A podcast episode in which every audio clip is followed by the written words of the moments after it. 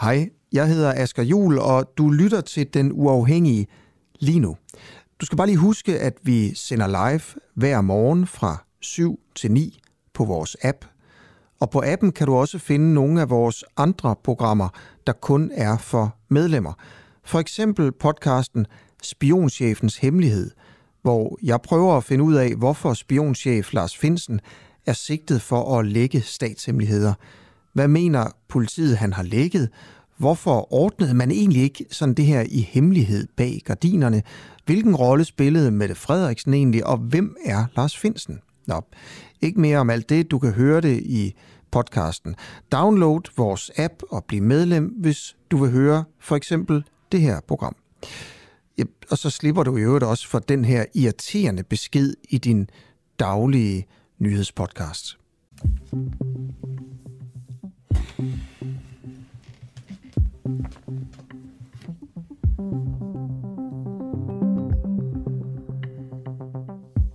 Velkommen til En Uafhængig Morgen med Camilla Boraki og Christoffer Lind.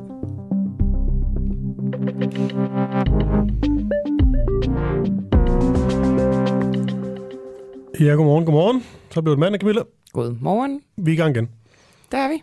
Og vi øh, samler en lidt op et sted, hvor vi øh, på sin vis øh, slap sidst vi sendte. Det er i forhold til en, øh, en podcast. Den har fået ret så meget omtale den seneste øh, tid. Det er af Mette Frederiksen. Den og den hedder? hedder, ja, statsministeren spørger. Ja.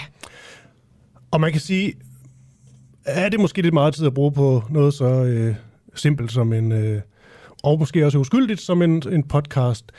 Det har vi da selv lige overvejet, men så tænkte vi alligevel, der er sgu noget i det her. Fordi altså, statsministeren spørger, den hedder ikke statsministeren svarer, og så har vi den allerførste gæst. Og det er nok ikke tilfældigt valgt. Det er en chefredaktør, det er Rune Lykkeberg, chefredaktør for Dagbladet øh, Information. Og det her med, at han siger ja til at medvirke i en podcast, er det virkelig noget, vi skal forfølge. Men Camilla, det føler vi jo lidt der. Også fordi Rune Lykkeberg, han øh, har efterfølgende givet et interview til Frihedsbrevet, ikke? og der bed jeg bare mærke i noget, som jeg synes er ret bekymrende. Rune Lykkeberg, han fortæller, at forud for denne her podcast-idé, der har Mette Frederiksen sagt, at hun var dybt bekymret i forhold til den offentlige debat og relationen til medierne, og hun vidste ikke, hvordan hun kunne starte en bedre samtale mm. i offentligheden. Hvorfor bekymrer det dig? Jamen, det er igen det der med, det taler ind i, at hun ligesom gør medierne til... At hun, hun polariserer ligesom, ikke?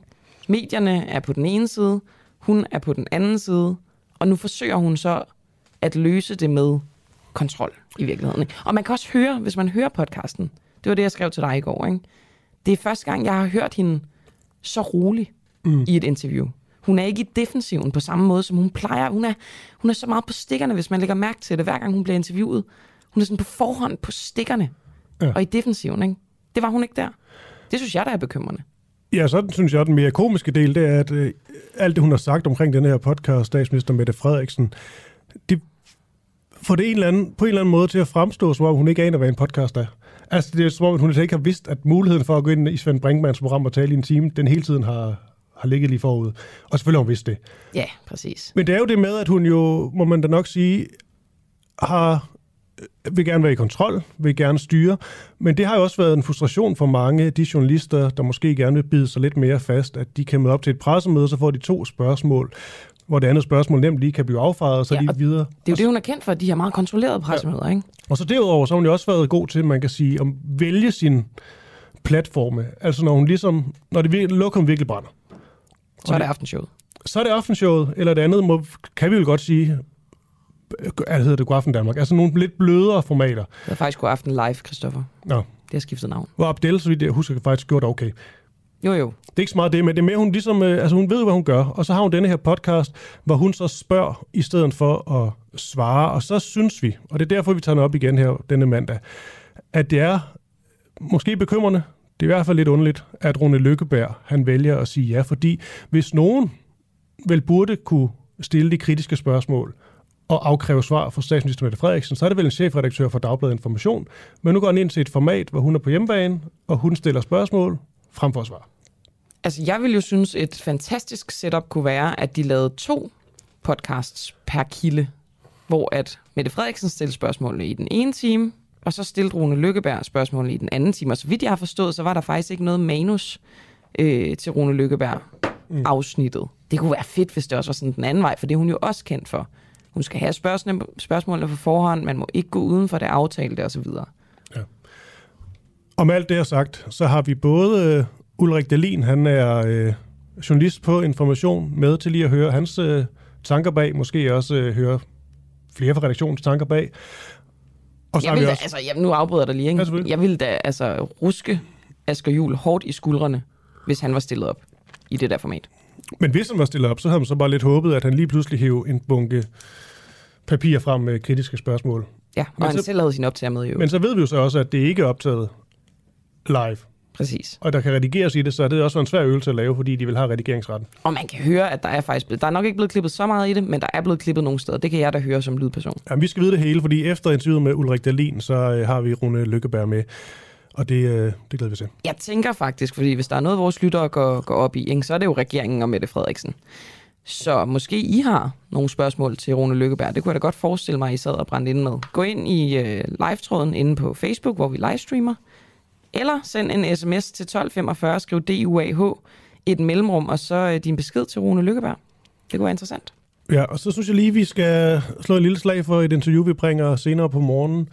Det er øh, vores øh, kollega Lukas Boit, som har lavet det interview med en mand ved navn Nelson Honker. Og Nelson, han er simpelthen tidligere børneslave fra chokoladeindustrien.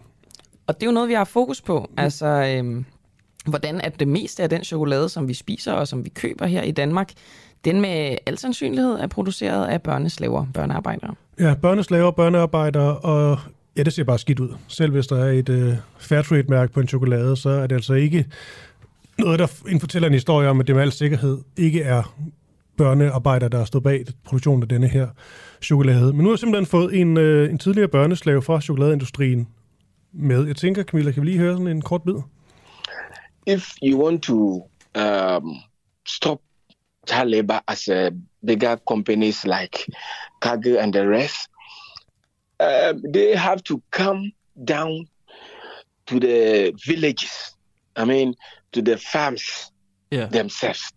Yes, because if you say, okay, they are going to use agents, to yeah. me, the agents are not helping. I know these companies are uh, putting a whole lot of money in some of their uh, programs and projects, but we are not having the impact down to the cocoa farmers and their children. Ja, og det er altså øh, omkring 20 minutter i 8, at, øh, at I kan høre det interview. Det er, jo, det er jo interessant. Det er noget med, at han selv er blevet, øh, selv er blevet chef for en chokoladeproduktion, en chokoladefarm, efter at have været børneslave. Derfor betyder det ikke, at det er en solstråle historie, skal jeg lige hilse at sige. Og så Camilla, lige før vi går på første interview, det er Kenneth Buhl, vi taler med lige om et, øh, et øjeblik, så, øh, så har vi jo sådan en lille kampagne, vi kører. Det gør vi tre dage nu, hvor man kan få øh, 14 dage gratis. Altså man kan sådan lige prøve, prøve det af, se om det er noget for en selv. Hvis det ikke er, altså den uafhængige her, så øh, kan man sige nej igen. Ellers kan man jo fortsætte til 59 kroner om, øh, om måneden, og der får man også en masse godt indhold bag sådan en betalingsmur. Øh, mur. Og vi, vi vil jo gerne have, var det 1000 nye medlemmer ja. på 10 dage? Ja. Det var ambitionen? Det var ambitionen. Hvordan går det? Jamen det, det handler jo om, man ser koppen halvt fuld, eller, øh, Hvordan går det? eller lige ned i bund. Okay, vi er, vi er her på 171 nye medlemmer. Øhm, det, bror, det er også godt. Ja. Måske ikke så godt, som øh, man kunne have håbet, men der er jo tre dage tilbage. Jeg, jeg tror også bare, at jeg vil slå et slag for, at man kan sige, at det her program, som vi sidder og sender lige nu, det er jo gratis, uanset om du er medlem eller ej. Øhm, så uagtet, at man får adgang til noget eksklusivt indhold, for eksempel Spionchefens Hemmelighed, med Asger Jul om, øh, om FE-sagen og Lars Finsen osv., så, så er der jo også et eller andet øh, med at støtte altså af sit gode. Jeg, jeg, okay, jeg var nede i fitnesscenteret forleden dag. Så kommer der en mand hen til mig og siger, jeg elsker det, I laver på den uafhængige. Men jeg har dårlig samvittighed over at sige det til dig, for jeg er stadig ikke medlem. Og så sagde jeg, det kunne være, du skulle blive medlem. Mm. Uden, ikke fordi, at jeg vil shame, det er også fint ikke at være det, men vi sætter godt nok, altså det her arrangement kan kun bestå, hvis vi har folk, der støtter os. Ja, altså jeg har aldrig været på sådan en arbejdsplads her, hvor øh, man er så meget på røven hele tiden. det, det vil jeg sige. Nej. Men det er rigtigt, fordi at det er sådan, altså hvis vi skal gå ved med at have gode journalister, og også holde på dem, vi, øh, vi har, før de bliver hapset af alle de andre, så har vi brug for at skulle betale noget, noget løn og Og ja, og bedre udstyr og sådan noget. Det, det, det er simpelthen, vi har brug for, for, for pengene.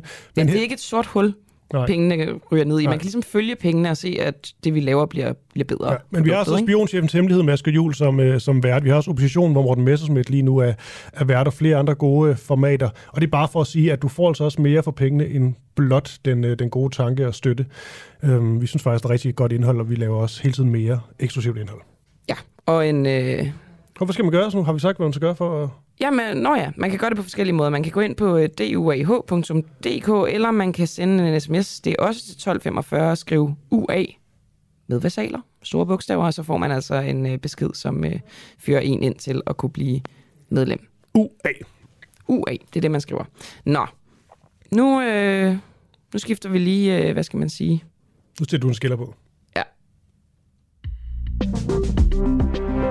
Jeg skulle til at sige, at vi skiftede øh, energi, og det, det kan man også sige, at vi gør. Altså, øh, vi stiller spørgsmålet, om russiske soldater kan blive dømt for krigsforbrydere af ukrainerne.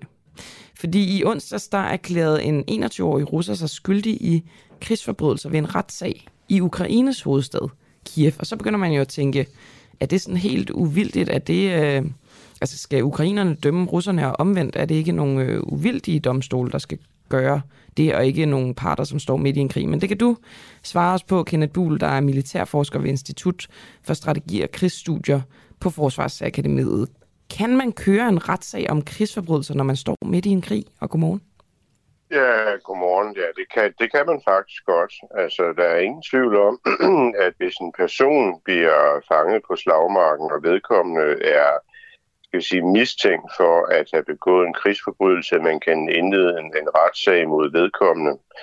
Øh, men det er jo selvfølgelig også lige så klart, at vedkommende person har jo krav på det, der hedder en retfærdig rettergang, efter samme standarder og principper, som vi jo kender herhjemme. Og øh, det er der jo flere grunde til, at øh, specielt i det her tilfælde Ukraine jo over for omverdenen jo, skal jo fremstå som en nation, der er upartisk i forhold til de forbrydelser, der er begået på dets territorium. Og det kan jo lyde lidt underligt, fordi at der er jo begået til synligheden en ret stor mængde krigsforbrydelser i Ukraine, og man kan jo godt forestille sig, at domstolene godt kunne, øh, netop fordi at dommerne kommer fra det samme land, som har været udsat for de her forbrydelser, øh, måske være partiske, når der skal afsiges dommer, når der skal føres, altså med alle de ting, der foregår i løbet af en retssag med hensyn til fremlæggelse af argumenter imod, at, at vedkommende skal dømmes, og de beviser, der skal fremlægges.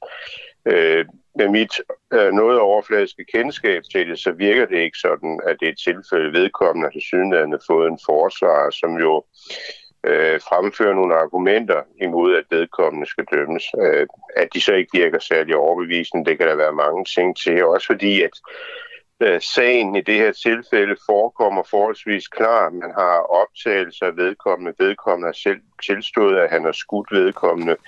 Så det er måske ikke lige den her sag, at, at den, det her det kommer til at ligge på webben. Ja, det, det er den øh, 21-årige øh, Vadima Sishishmarin, der er tiltalt for at have dræbt en 62-årig civil mand i det nordøstlige Ukraine den 28. februar. Men jeg kan ikke rigtig forstå, og nu må du, Kenneth Buhl, rette mig, men jeg troede sådan noget med krigsforbrydelser, det blev afgjort ved øh, krigsforbryderdomstolen i Haag.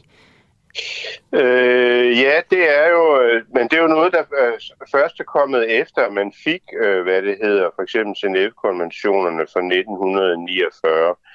Og, øh, øh, øh, og indtil da, der var det faktisk op til nationerne selv at, at retsforfølge her. Grundene til, at man har fået en international straffedomstol, det var for at være sikker på, at hvis staterne ikke ville retsforfølge krigsforbrydelser, at der så var måske nogen, der ville gøre det. Jeg skal jo også påpege, at det er jo ikke udelukket, at for eksempel en, en stat som Danmark kan retsforfølge de her krigsforbrydelser, både fordi, at krigsforbrydelser generelt er noget, der er underlagt det, der hedder universel jurisdiktion, men også fordi Danmark jo selv har jurisdiktion i sager, hvor den internationale straffedomstol har jurisdiktion, og det har den jo i de her sager. Altså undskyld, jeg afbryder dig, Kenneth Bull. Kan, kan Danmark ja. øh, øh, ligesom være med til at afgøre krigsforbrydelser mod russere i Ukraine, eller Ukraine? Det kan vi.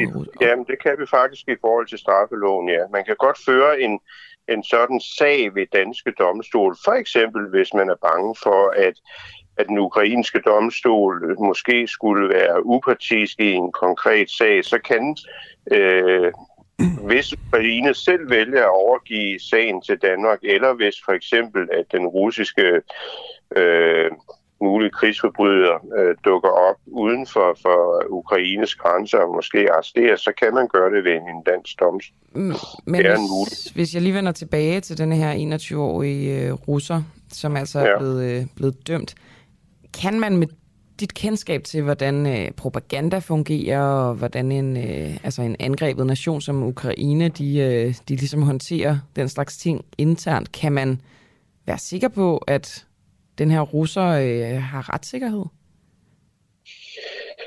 Altså, det, der går jeg ud for, at der er nogle, øh, skal vi sige, nogle internationale institutioner, der overvåger den her retssag og observerer, hvorvidt at den foregår netop efter de her internationale standarder, som jeg omtaler. Man skal jo også være opmærksom på den internationale straffedomstol. Den, øh, skal skal sige, hvis den skulle tage for eksempel alle de 11.000 sager, der nu ligger øh, ved den ukrainske anklagemyndighed, så kunne den jo hurtigt få travlt og blive overlæsset. Og øh, øh der, den har jo sådan en, øh, en bagatelgrænse, selvom det selvfølgelig ikke kan lyde som en bagatel, at en civil er blevet skudt og, og, og, og dræbt af en, en, en soldat, så er det faktisk nede i den, skal vi sige, den lavere ende af alvorligheden. Den, øh, forbrydelsen i sig selv er alvorlig nok, men hvis jeg skal sammenligne med den praksis, domstolen har haft tid til, jamen så vil det næppe være en sag, som den internationale straffedomstol vil påtage sig. Det, jeg kan forestille mig, at den vil tage, det vil være, hvis man fik fat i for eksempel russiske officerer, som var ansvarlige for, øh, skal vi sige, adskillige drab og adskillige overtrædelser af krigens love. Så der er også et eller andet med, øh, man kan sige, med størrelsen. Uh, ja. Måske også alvorene af de her sagde jeg. Det er ikke, fordi det ikke er alvorligt det her, men på sådan et det større perspektiv, der vil det måske være sådan mere internationale ting. Hvorimod de her måske enkelstående tilfælde, der kan man så godt føre processen i, øh, i Kiev, uden der er noget sådan retsligt problem i det. Der, der, det er jo helt klart, hvis man læser øh, 3. Genève-konvention om krigsfanger, så er der jo helt øh, fu- fuldstændig klart åbnet op for den her mulighed. Men lige så meget klart, at der er åbnet op for den her mulighed, lige så klart er det, at øh, vedkommende skal øh, have en retfærdig rettergang, og at det, man kalder det beskyttelsesmagten, i det her tilfælde Internationalt Røde Kors, skal, skal have adgang til en eventuel retssag for at se, om det går rigtigt til. Okay. Og kan man, ja, kan man stole på det, tror du? Jamen, det tror jeg godt, man kan stole på. Okay. Og øh, jeg tror da også, at, at selvom øh, Internationalt Røde Kors aldrig vil gå ud åben med en kritik af Ukraine, jamen, så kan andre organisationer, for eksempel uh, Human Rights Watch og sådan nogen, det er jo her, så nogle uh, NGO'er jo netop skal træde i karakter fordi at øh, de om nogen bør jo have en viden om, øh, hvad der skal til for noget mm. af en retfærdig rettergang. Men det er jo også bare fordi, at der er så bred enighed om, i hvert fald for, for de fleste i, i Vesten, hvem det er, man ligesom holder med, hvem der er skurken. Den fortælling er i hvert fald kørt, som det også, man kunne da forestille sig, man godt kunne være lidt øh, bekymret som, måske som, som russer, om det ville gå retfærdigt nok til, på trods af, at de burde være upartiske. Jamen, det, det er jeg fuldstændig enig i, men hvad, hvad vil du ellers have, man skal gøre? Fordi man har jo faktisk også en, en vis forpligtelse til, uanset om man er krigsførende magt eller ej, at sikre sig, at de her forbrydelser, de bliver mm. øh, retsforfulgt. Det er faktisk noget af det, man lover, når man tiltræder de her konventioner. Altså, alternativet vil jo være, at vedkommende gik fri.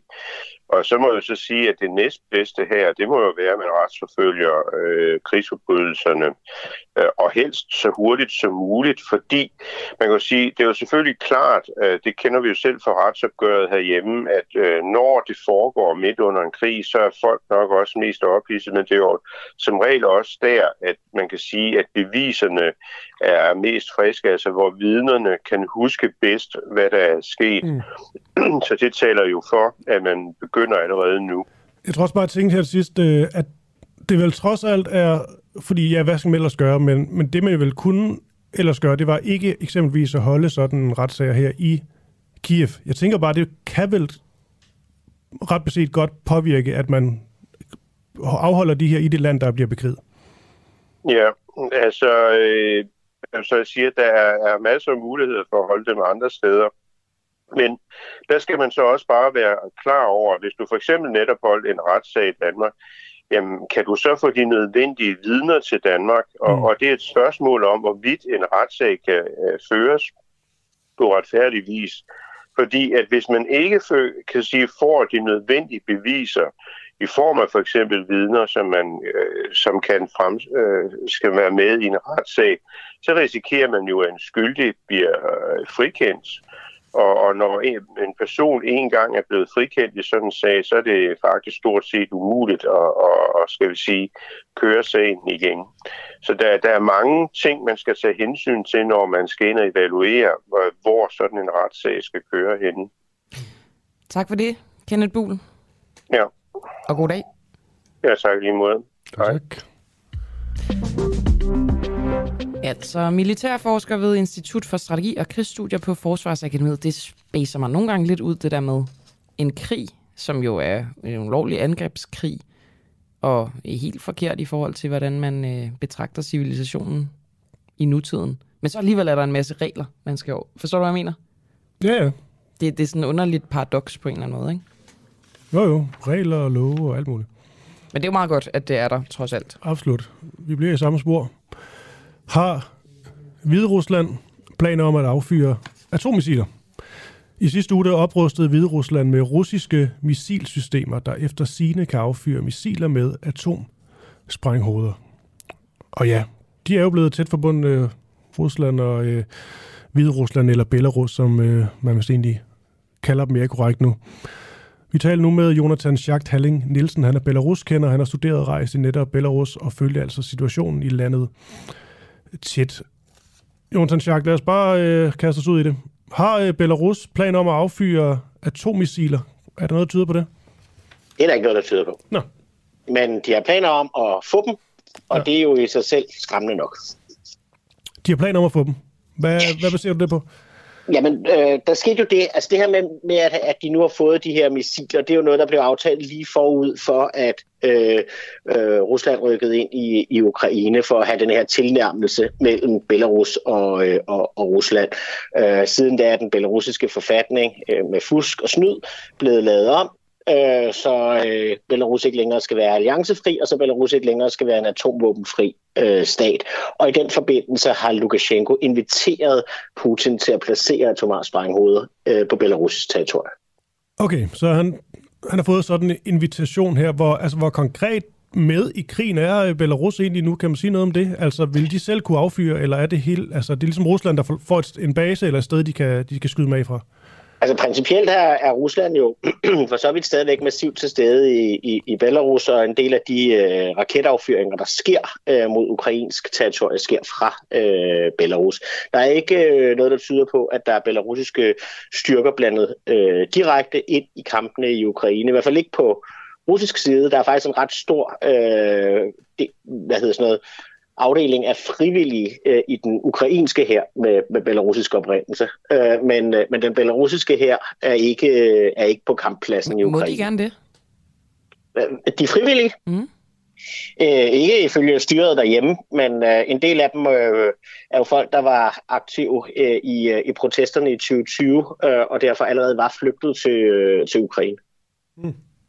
Spændende. Så det er en form for mm. sådan, mm, altså, væbnede øh, modstandskrigere? På en ja, og, og, og det de siger er jo faktisk også, at, øh, at de opbygger kompetencer, som øh, kan være nødvendige for dem, øh, når de vender hjem en dag. Så det har nogle lidt specielle øh, udsigter lige præcis øh, den del af. I denne her, undskyld, i sidste uge, der er det faktisk kommet frem, at det er gået fra at være øh, en bataljon i størrelse til at være et regiment i størrelse, altså denne her øh, deling af, af, af, eller afdeling af, af belarusiske frivillige. Så, så vi taler givetvis ganske, ganske mange mænd, selvom der ikke er sat et øh, tal på. Men skal jeg forstå det sådan, at de på en eller anden måde øver sig i krig for at vende hjem og prøve at vælte styret? De siger i hvert fald selv, at de vil være en del af, øh, af forandringen hjemme i Belarus, øh, når krigen i Ukraine er vundet. Okay. Det lyder lidt konspiratorisk, men... Mm, jo, altså man, man skal jo sige, at det kommer jo i forlængelse af, at der internt i, i Belarus, så, øh, da, da, da der var den russiske offensiv mod øh, Kiev, udviklede sig et ganske omfattende sabotagearbejde, især et sabotagearbejde mod øh, den belarusiske jernbane, som fragtede russiske styrker og materiel til, øh, til kamppladsen i, øh, i øh, Ukraine.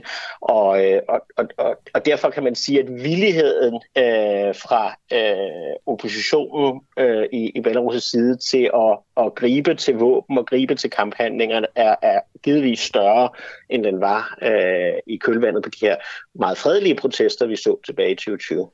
Nu kommer sådan lidt øh, måske et stort overordnet spørgsmål, men det er i forhold til øh, Lukashenko. Øhm, er det ikke Europas sidste diktator, man kalder ham? Jo. Jo, det er vist ikke så rigtigt, som dengang man begyndte at kalde ham. Nej, men, øh, ja. men altså, vi, vi får vide ret meget om, trods alt, om Vladimir Putin, ser man også tale til, til folket og så videre. Mm. Men sådan en som, som Lukashenko, altså, kan du sige lidt mere om sådan, hvordan han sådan agerer i forhold til denne her, denne her krig? Men den her krig er svær for ham, øh, fordi, øh, igen, hvis jeg lige trækker tilbage til, til 2020, så er der jo sket det øh, siden, at, at, at Lukashenko er blevet isoleret, og typisk har han altid sørget for at holde en, en dør åben, både i forhold til Vesten og i forhold til, til, til Rusland, så han hele tiden havde noget at, at handle med. Men han er meget afhængig af, af Putin. Samtidig er Putins krig i Ukraine utrolig upopulær uh, internt i, uh, i, i Belarus, og givetvis også dybt ind i hans eget uh, regime. Og derfor så, uh, så, så har han haft svært ved at uh, agere uh, i, i det her. Uh, omvendt er hans egen magt jo knyttet Men, til, at Putin ja. så også uh, klarer sig godt. Men ved vi, altså hvor ved du det fra, Jonathan Schack Nielsen, det her med, at ja. den er upopulær? Jamen, der har været målinger af det, der hedder Chatham House, som har vist, at, øh, at, at, at det er ganske, ganske få procent, som øh, bakker op om Ruslands øh, krig i, øh, i Ukraine. Ja. Jeg kan se her i mine papirer, øh, Jonathan, at, øh, at Lukashenko er ved at ændre reglerne for dødsstraf ja, i landet, altså, der du fortalt i et, øh, i et forinterview. Det synes jeg lyder lidt øh, specielt. Ja, altså det er sådan, at, at Belarus er vel det sidste europæiske land, med, øhm, med, der praktiserer øh, dødsstraf, og det gør de øh, allerede. Der var for eksempel for nogle år siden et bombeangreb i metroen i Minsk, øh, og det førte til, at, at de her bombemænd øh, fik en, en kugle for panden. Øh, og nu øh, arbejder præsidenten på at lave lovgivningen om, sådan at også det, de kalder forsøg på terrorisme, kan straffes med, øh, med dødsstraf. Og forsøg på terrorisme er kommet op som en, en betegnelse, lige præcis efter man har set de her øh, jernbanesabotager. Så der er altså tale om at vil øh, skærpe reglerne øh, for, for brug af stødstraf til de her oppositionsaktiviteter. Øh, der er jo en stor bekymring for, hvad er forsøg på terrorisme, hvad, fordi Øh, der er mange ting, de benævner terrorisme, som vi ikke vil benævne øh, terrorisme. Øh, og, og samtidig ved man, at, at lige præcis den her dødsstraf er praktiseret. Man ved også, at den er praktiseret på en, på en temmelig hårdhændet øh, måde den måde, det foregår, er, at øh, der er en officiel henrettelsespistol, og når nogen er blevet idømt en dødsstraf, så bliver det på et eller andet tidspunkt, de eller de pårørende ved ikke, hvornår hentet i deres celle øh, og ført til et hemmeligt sted, og derfor er de så en, en kugle i, i enten for panden eller i baghovedet, og deres øh, øh, lige bliver øh, begravet i en ukendt grav. De pårørende vil alene få at vide, at henrettelsen har fundet sted.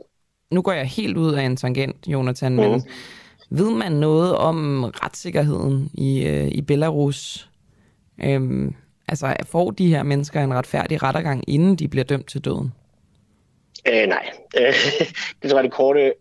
Det, altså, man må forstå, at, at der er jo en lovgivning, at Lukashenko går op i at, at virke som om, at lovgivningen bliver, bliver overholdt, men en retfærdig rettergang øh, er det ikke. Og der er en privatisering af bestemmelsen. Det er også derfor, jeg siger, at det her med, med forsøg på terrorisme kan komme til at dække over helt almindelige øh, politiske aktiviteter, hvis, hvis dets formål er i et land, som jo øvrigt hævder sig at have valgt til præsidentposten og få en anden præsident end, øh, end den, øh, den, der regerer i øjeblikket. Hvorfor vil du egentlig så ikke stadig kalde Lukashenko for øh, Europas sidste diktator? Er det fordi, der er kommet andre? Det er bare fordi, der er kommet flere til. Nå, okay, okay. Fair nok. Det var bare fordi, jeg, jeg hørte det som om, at, at han ligesom var øh, blevet mindre diktatorisk. Nej, nej, nej absolut ikke. Uh, der er ikke nogen tvivl om, at, uh, at han er faktisk blevet mere uh, diktatorisk, og især... Uh, Værste diktator. Igen, side, i, ja, det kan man godt sige. Altså, især siden... Øh, hvad hedder det, det her øh, valg i, i, i, i 20, der øh, har han strammet gevaldigt øh, op om magten, og han er, er også i højere grad kommet til at blive siddende, selvom han har befolkningen øh, i, imod sig, og det vil sige, at han sidder i højere grad med, med, en, med et massivt undertrykkelsesregime, øh, øh, der støtter ham. Alright, jeg tror, det, øh, det var det. Spændende, spændende. Jonathan Schacht, Halle Nielsen, øh, Belarus kender. Som altid en fornøjelse. Fortsat dag til dig. I lige måde. Tak, tak. Til Den Uafhængige. Danmarks måske mest kritiske, nysgerrige og levende radio. Hvis du har en god idé til en historie, så skriv til os på Facebook eller send os en mail. Adressen finder du på hjemmesiden.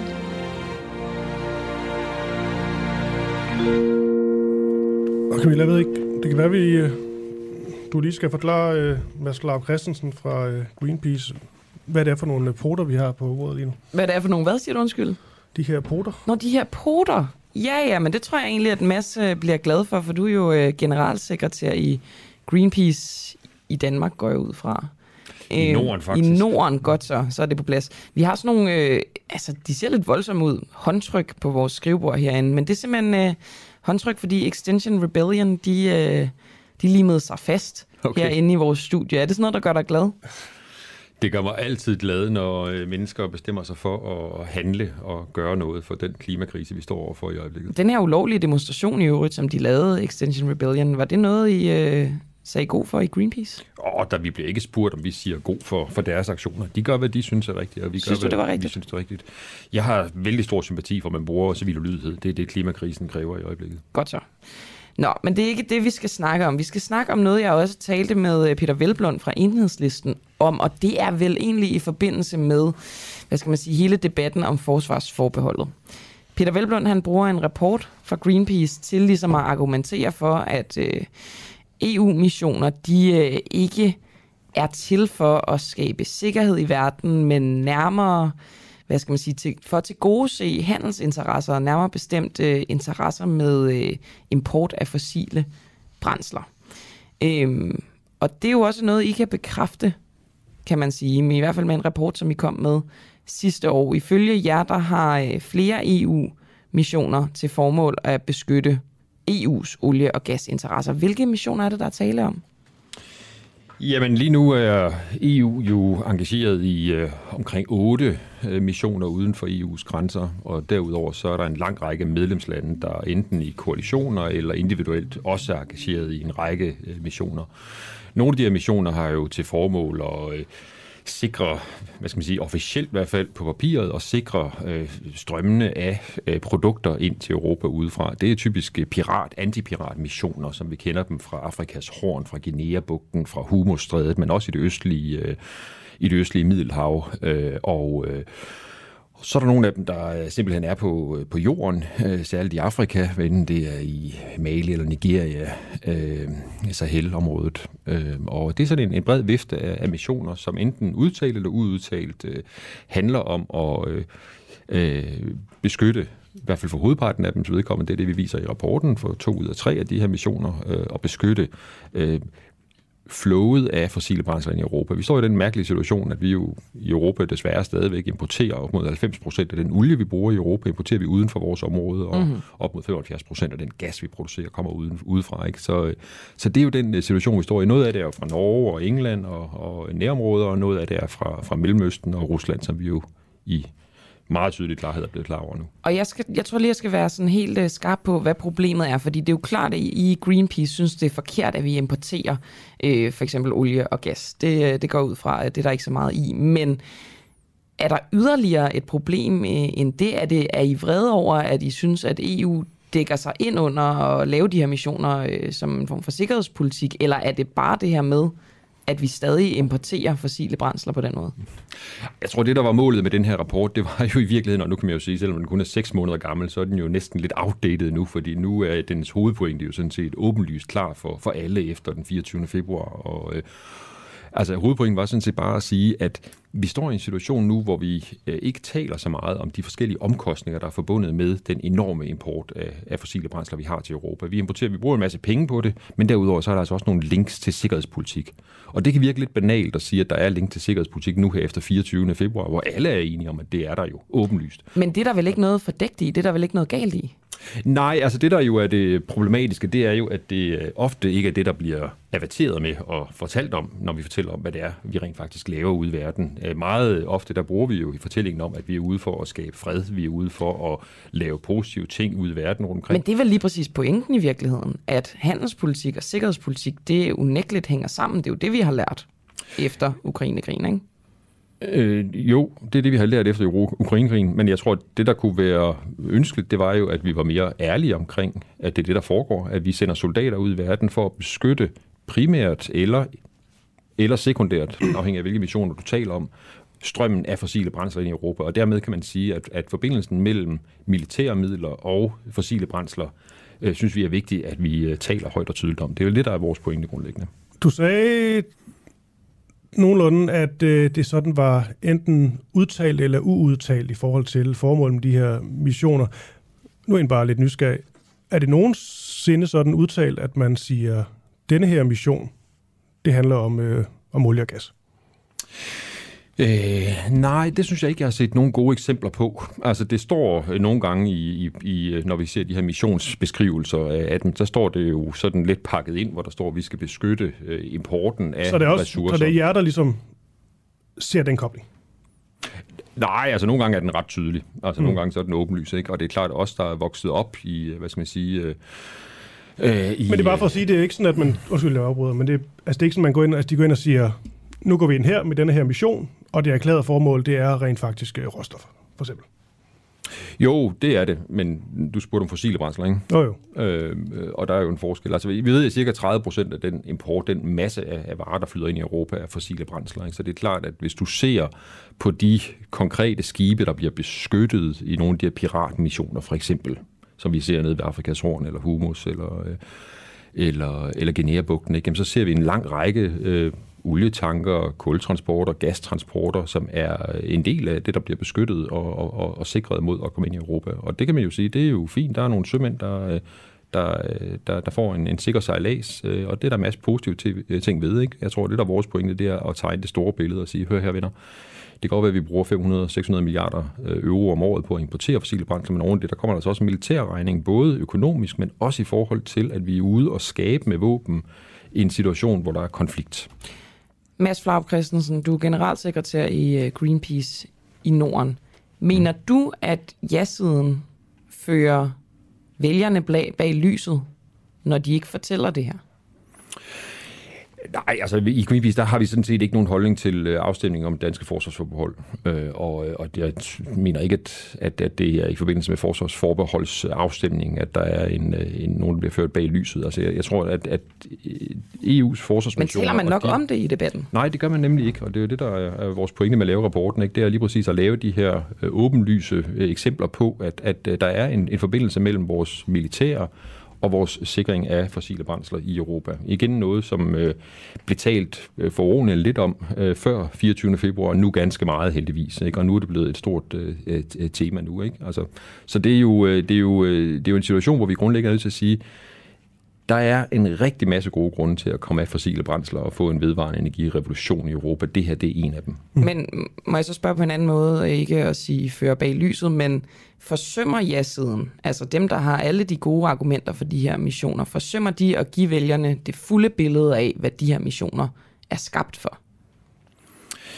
Det er jo det, som vi ser, når vi læser, hvad skal man sige, øh, missionsbeskrivelserne igennem for de her øh, forsvarsmissioner, som EU laver. At så er det nedskrevet og, og, øh, og ikke noget, som man reklamerer særlig meget med. Altså man øh, finder andre grunde, ikke? og det er jo ikke en overraskelse for os, der er vokset op med to golfkrige og den betydning, som Mellemøsten har haft i europæisk og amerikansk forsvarspolitik gennem årtier, hvor vi har set, at det her spørgsmålet omkring ressourcer har spillet en helt afgørende rolle for den måde, vi fører udenrigspolitik på. Ikke? Og nu ser vi det med Rusland også.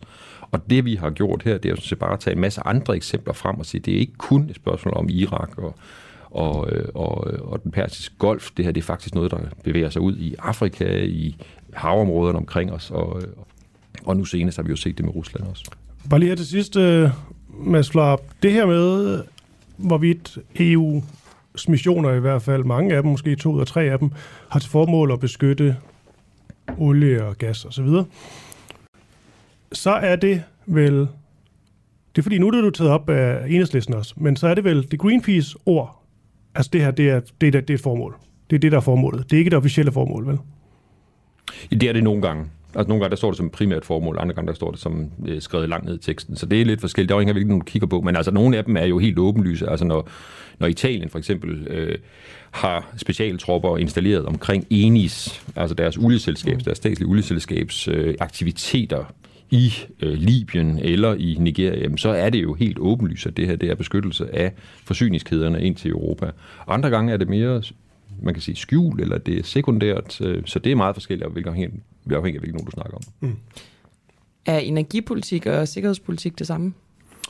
Det, hænger det uløseligt sammen? Det hænger uløseligt sammen, i hvert fald så længe, at vi øh, har valgt at øh, basere os på fossile brændsler, som ikke findes i Europa. Som sagt, 90 procent af vores, af vores olie er importeret, og vi er ikke været villige i Europa, ikke engang i Danmark, til at tage skridt, der for alvor nedbringer ikke bare vores brug af fossile brændsler, men også vores, den voldsomme brug. Altså, der er jo masser af ting, vi kunne gøre i dag, der kunne nedsætte vores afhængighed af import af olie på den korte bane. Så at øh, EU-missionerne er med til at øh, skabe fred i verden, det vil du ikke afvise?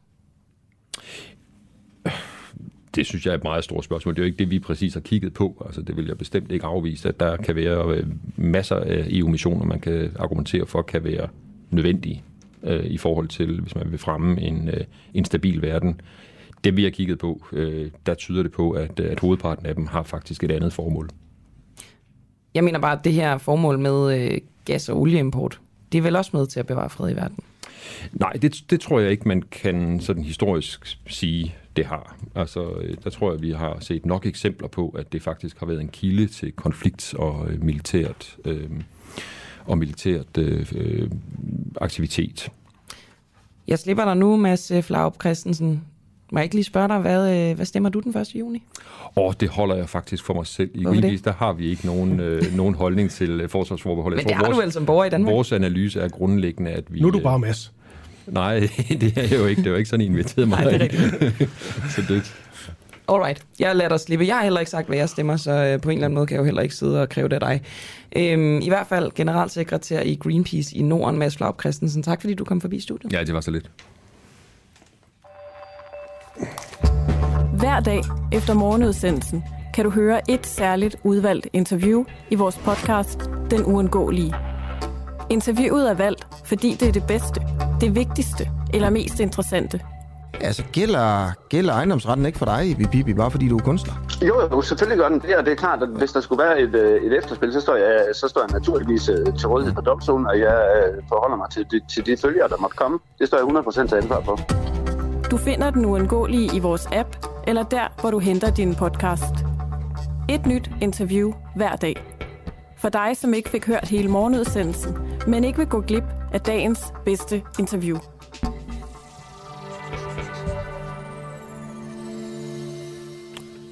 Klokken den er blevet 7.42. Journalist på den uafhængige Lukas Boric, han har interviewet Nelson Honker. Nelson han er tidligere børneslave fra chokoladeindustrien.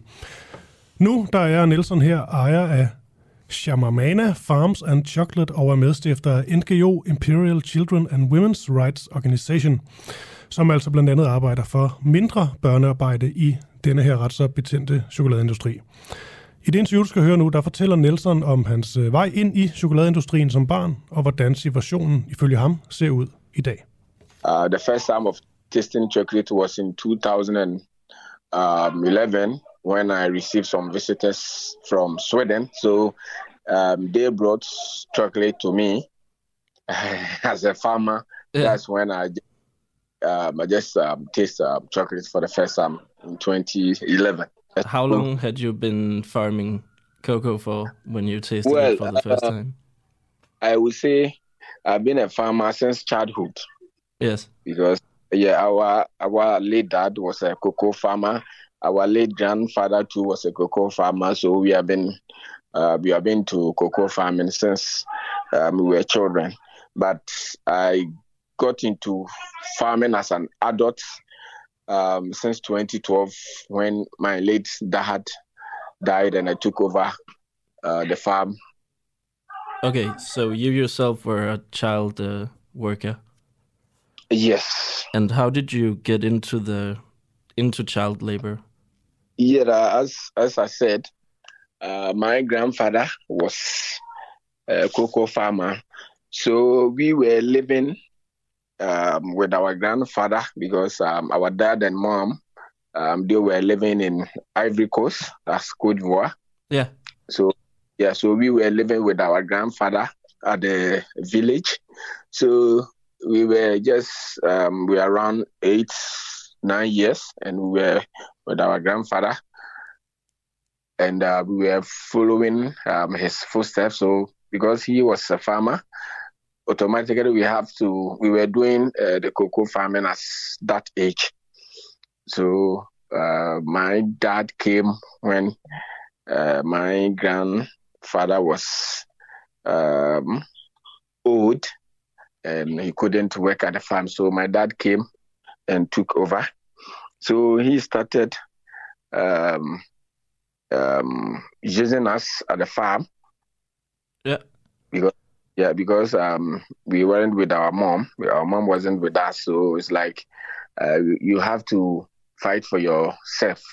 So we were uh, working at the farm, harvesting, uh, cracking pods, weeding, carrying the beans to the cocoa depot to sell it, and a whole lot of um, farm work. Yes. Yeah, it was around 1995, 96. This problem with child labor in the chocolate industry, what responsibility do the um, big companies have? Like, uh, I'm thinking a lot of the chocolate companies and distributors we've talked to has told us that they have a whole range of different certifications which work Yeah. to guarantee no child labor has been used in the production chain. So I thought, Yeah. uh, what change? Have how do you see these changes, and have you seen any changes in the industry since you were a child worker? to me, um, to me, I would say no. Uh, there's no changes.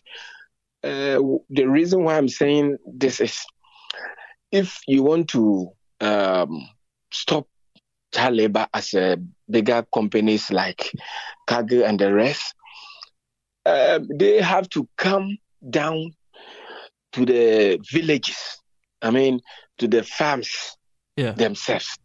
Yes, because if you say, okay, they are going to use agents, to me, the agents are not helping. I know these companies are uh, putting a whole lot of money in some of their uh, programs and projects, but we are not having the impact down to the cocoa farmers and their children. Because uh, I have been through, I've been, I've been going through all the cocoa regions in Ghana. I've been there myself Yeah. because of my NGO. I've been there, and the the, the the the the manner in which the farmers and their children are going in, the troubles and the problems they are facing is is, is very is very unacceptable. So to me, um, these these companies claim that they are doing a lot, but to me, it's not enough because they are having a whole lot of profit, billions of dollars. But we, the farmers, are not getting what they are claiming they are doing for us because um, if they have to help to end child labor, what they have to do is they have to pay much for our beans. Yeah. And- Yes, and, um, because Sorry. because because, for for for me, for example, um, as a cocoa farmer, because of what I've went through and what I've learned, I would not I would never use my children, uh, what do you call it, at my farm, because um, I can pay for workers. Yeah. Of, Uh, yeah. Yes, but workers are always working at my farm. So my, if you see my children at my farm now, I have I have um, four children, two boys, two girls. The ed- the elderly is um, eleven years. Yeah. Right. Yes. So uh, if you if you will be seeing my children at my farm, what they will be doing is you will see them holding um, phones and cameras, taking pictures and other things. You will not see them working. Yeah, yeah. It's like join the, the farming I'm doing, but they, uh, they they will not even work because they know that they will not agree to that, Yeah, yeah. right? So what I'm saying is, if they pay much or more for our beans, Yeah. the farmers, you know, the reason why they are using their children is that they want cheap labor. The farmers Yeah. want cheap labor. And the reason why they want cheap labor is that they are not getting enough from their beans. So they can't hire workers for them to help in their farm. So they have to use the children for the children to help them to uh, just make small money and Okay. uh, use for the family expenses and other things. So these bigger companies have to pay more for our beans. That's when child labor can be eliminated.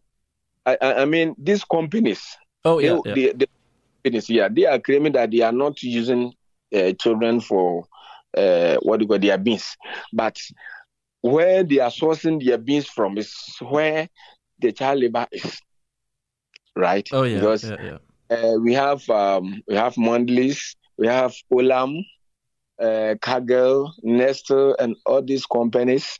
They source the beans from the farmers, and these farmers are using their children to work at the farm. So automatically, Yeah. they are using, yeah, they are buying uh, child labor uh, uh, cocoa beans. Okay. Do you know and you do you know the company Barry Calabao?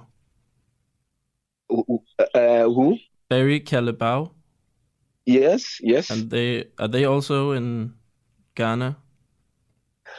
Um, I mean, yeah, I know, I know, yeah, I know. Kariba is. Um, I think they source from. Uh, they source their beans. Yes, they source their beans from Ghana. Okay, so that's also part of the problem. Yes. Okay, yeah, I'm just asking because we have uh we interviewed uh Danish the Danish chocolate king who says he can guarantee there's no child labor, and uh, we know that he's been working with Barry. Let me- Calabao. have to. I have to. I have to. Lucas, I have to be honest here. Yeah.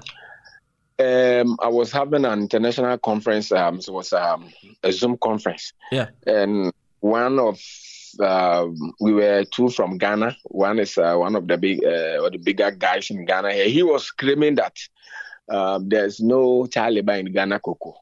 Yeah. But what I can, it's never true. I'm a Ghanaian. I'm a community leader. I'm a cocoa farmer. I'm in charge of a non-profit organization working for the welfare of the children, the cocoa farmers. I know what I'm talking about. Yeah. Child is still in Ghana cocoa. Okay. So, so all these companies claiming that they are sourcing their beans from Ghana and it's not child, uh, it's child labor free. It's never true. It's not true, and it cannot be true okay. because the farmers are suffering. Ja, her var det altså øh, vores journalist, Luca... Øh, undskyld. Øh, undskyld, jeg har, jeg har simpelthen øh, lige fuldstændig glemt det, men det er i hvert fald øh, vores journalist, som har interviewet øh, en tidligere børneslave, som er nu chokoladefarmer. Og jeg afbryder det her bånd en lille smule før tid. Ja, bare lige for en god undskyld, hedder Lukas Boric. Ja, undskyld. Der fik jeg lige altså en fuldstændig sort klap. Du fik det sagt Luca. Det er heller ikke godt nok.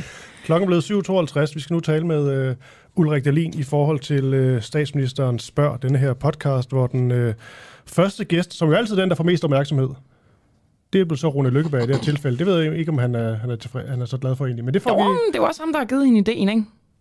Nå ja, Fra Roosevelt, øh, noget radio, han lavede, dengang han var præsident i USA. okay. Så måske han er okay tilfreds med det. Spørgsmålet er, om øh, Ulrik Dalin, der er journalist på Information, er tilfreds med, at hans chefredaktør er gæst i den her podcast. Godmorgen, Ulrik. Godmorgen. Hvad siger du til det? Jeg har ingen problemer overhovedet med, at min chefredaktør snakker så vel med statsministeren som med, alle mulige andre i det her samfund. Det må jeg sige. Jeg vil endda sige, at uh, da han torsdag på et redaktionsmøde fortalte om det, og han var den første gæst, så sagde jeg tillykke til ham. Det synes jeg var skide blæret. Okay, altså da du, lige da du siger det her, ikke, så vender mig og Christoffer sig os mod hinanden og laver sådan meget højt løftede øjenbryn. For det tror jeg altså ikke, Okay, jeg havde regnet med. Jamen, I skal jo også have tiden til at gå med noget, kan man sige, når jeg sidder og snakker. Det er fuldstændig rigtigt. Nej, men jeg tror mere, det er sådan en, en form for overraskelse, fordi... Nå. Ja, Men kan du ikke lige, øh, Ulrik Dahlin, bare lige for, for nysgerrighedens skyld, kan du ikke lige sætte scenen, da han går ind og ligesom øh, fortæller jer om det? Jo, øh, det er et redaktionsmøde, øh, som vi holder hver morgen kvart i ni for alle redaktionerne på avisen, og der er det, når Rune er der, så er det ham, der leder mødet. Og han starter med nogle forskellige meddelelser. Vi har fået ansat nogle nye redaktører, fordi der er nogen, der har holdt op, og der er sådan nogle forskellige praktiske ting. Og så nævner han også det her med den her podcast, at han øh, altså har fortalt Mette Frederiksen om øh, Roosevelts øh, kaminpassager, øh, og øh, at det kunne hun da gøre, og at han så har været i øh, studiet, eller hvordan det nu foregår, og har lavet den første. Og øh, hvad hedder det? Det er så før, at der kommer hele den her debat om, hvorvidt det ikke var en god idé eller ej. Men øh, min umiddelbare øh, hvad hedder det, øh, indtryk, og det har jeg for så vidt stadigvæk, så I må gerne være overrasket, det er, at øh, det, der, det der er fint. Altså, han er en klog mand, Rune Lykkeberg, og hvis statsministeren vil bruge en lille time på at høre, hvad han har at sige, så synes jeg da kun, det er fremragende. Men det er jo ikke en time, hvor at han får lov til at stille spørgsmål. Det er jo mere... Nej, det er jo ikke et pressemøde, det er en podcast. Sådan, som, som jeg har forstået det, så er det statsministeren, der lægger op til, at hun vil snakke med forskellige borgere i samfundet, som hun mener på en eller anden måde kan inspirere hende, eller give hende nogle tanker til overvejelse og sådan noget. Og der synes jeg, at det er så, altså som jeg også sagde lidt for lidt siden, det er da skide blæret, at det er information. Det er lille bitte øh, dagbladets chefredaktør, som hun vælger som den første. Det var altså ikke Jyllandsposten, det var ikke Berlingeren, det var ikke politikken. Øh, det var information, hun valgte som den første. Og jeg kan ikke lade være med at tænke på, at øh, det surmuleri, øh, der har været i andre medier, det er rønnebærende, der er sure. Jamen, det kan, det, kan altså, du, det kan du egentlig godt have ret i. Jeg sidder jo også med en misundelse, men det handler mere om, at jeg tænker, det at få statsministeren i tale, det må nok være øh, på listen over mine vådeste drømme. Men Nå, hvis jeg ikke okay, kunne få lov... lever du et kedeligt liv, vil jeg sige. okay, men, men prøv at høre, altså jeg synes, at hun er jo den politiker i Danmark, der er aller, aller sværest at få i tale. Altså få lov til at stille spørgsmål til. Er du enig i det? Mm. Jeg har ikke noget, øh, hvad hedder det, jeg har ikke noget, par, hvad hedder sådan noget måling, der viser det, men det vil jeg da gerne tro. Vil du, du, at hun er vil svær på tale. Jeg synes, for, for os på information, så kan det være svært at bare få en almindelig minister i tale, altså andet end sådan en skriftlig mail med nogle svar på nogle spørgsmål. Men er det så ikke en misset mulighed for din chefredaktør på det, man må øh, sige er et kritisk medie, at Jamen, det forstår jeg slet ikke. Altså, det er jo ikke Rune, der spørger Mette Frederiksen, om hun vil øh, stille op til det interview. Det er Mette Frederiksen, hvis jeg forstod det ret, som spørger Rune, om han vil deltage i, det første, i den første udgave af hendes radioudsendelse. Og det siger han så ja til, og det har jeg ikke det har jeg ingen problemer med overhovedet. Altså, jeg, jeg, jeg forstår ikke det der, fordi altså man, det er ligesom det er to forskellige ting. Øh, tilbage under Lars Løkke Rasmussen, der havde statsministeren ugenlige tirsdags øh, pressemøder, som I måske kan huske. Øh, og det er afskaffet øh, Helle thorning Schmidt, og siden har det været afskaffet. Øh, og det kan man da godt beklage, at der ikke er en jævnlig, ofte kommende mulighed for, at pressen kan stille spørgsmål til statsministeren om hvad som helst. Men det er vel Men også, altså, øh, det Ulrik- er, det, er jo, det er jo en beslutning, som både Helle thorning Schmidt og Lars Løkke Rasmussen og Mette Frederiksen ligesom har, har opretholdt, at vi ikke skulle have de her tirsdagspressemøder. Og det er da ærgerligt. Det synes jeg da i hvert fald også. Men jeg kan bare ikke se, at det har noget at gøre med den der radioudsendelse. Jamen, det er vel, Lykkeberg. jeg tror, der den ligger, og der hvor kritikken jo, det den går på, det er jo, at den her hedder statsministeren spørg, og der er rigtig mange, også journalister, går også ud fra dig selv, der gerne vil have, at øh, statsministeren svarede lidt mere, fordi man har mange spørgsmål, mm. man gerne vil, vil stille. Mm. Det med, at man så accepterer, at hun ligesom bare laver denne her podcast, hvor hun får lov til at stille spørgsmålene og være i fuld kontrol. Det, at man går med til det, så på en eller anden måde, så giver man hende jo også lov til det. Ja, hvad galt er der i det? Det forstår jeg altså ikke. Ja, jeg synes, der er på en eller anden måde, at man lader hende få lov til at være i kontrol, hende få hjemmebanen igen, hvor det trods alt... Men det er for fanden hende, der vil lave en radioudsendelse. det er jo, Jo, ikke men det er jo- er der vil lave en Jamen, radioudsendelse. jamen, så kan man jo lade være med at stille op til den. Men hvor- Hvad skulle man få ud af det? Det synes jeg, der var et rimelig stærkt signal at sende, hvis alle chefredaktører sagde, vi gider ikke med på den leg, vi vil gerne have... Nu er der at jo en hel masse chefredaktører, der ikke at har haft den forgyldne mulighed at sige nej, heller ikke ja. Men øh, nej, det, det er jeg altså helt uenig i. Men Okay. det kommer, altså, Altså- den her podcast er jo født ud af, at Mette Frederiksen synes, der er noget galt med den offentlige debat, noget galt med Ja, ja, ja, måde, ja. som, som det kan vi jo læse i ligesom regeringsprogrammet. Ja. opererer på. Så på den måde, Ja. når din chefredaktør bakker op om det, så bakker han vel også op om, at øh, medierne er nogle skidte kale, der ikke kan, kan lave en ordentlig demokratisk samtale. Nej, den er for langt ude, den. Den følger jeg slet ikke, den der. Altså, det, det kan jeg ikke se. Øh, det står i regeringsgrundlaget, at, der skal laves en demokratisk samtale. Altså et sted, regeringen kunne starte, var jo for eksempel at ændre offentlighedsloven, som vi har snakket om 10.000 gange, i hvert fald pressekredse, ikke? Ja, vanskeligt ved at se, at, at Rune Lykkeberg, der deltager i en radioudsendelse med, med Mette Frederiksen, legitimerer noget som helst. Han benytter lejligheden til at komme med de synspunkter, som han har. Han har skrevet massevis af bøger og så videre. Øh, og hvis det kan inspirere statsministeren, så tror jeg, at vi alle sammen kan være glade for det. Men han og hvis ikke, ja, så har han brugt ikke... tre kvarter eller en time forgæves. Han benytter ikke lejligheden til for eksempel at stille spørgsmål om offentlighedsloven. Det gør Nej. ikke noget? Ja, jeg har ikke hørt udsendelsen, så det ved jeg ikke, hvad han gør eller ikke gør. Men, øh... Det har jeg, og det kan jeg sige, det gør han ikke. Nej.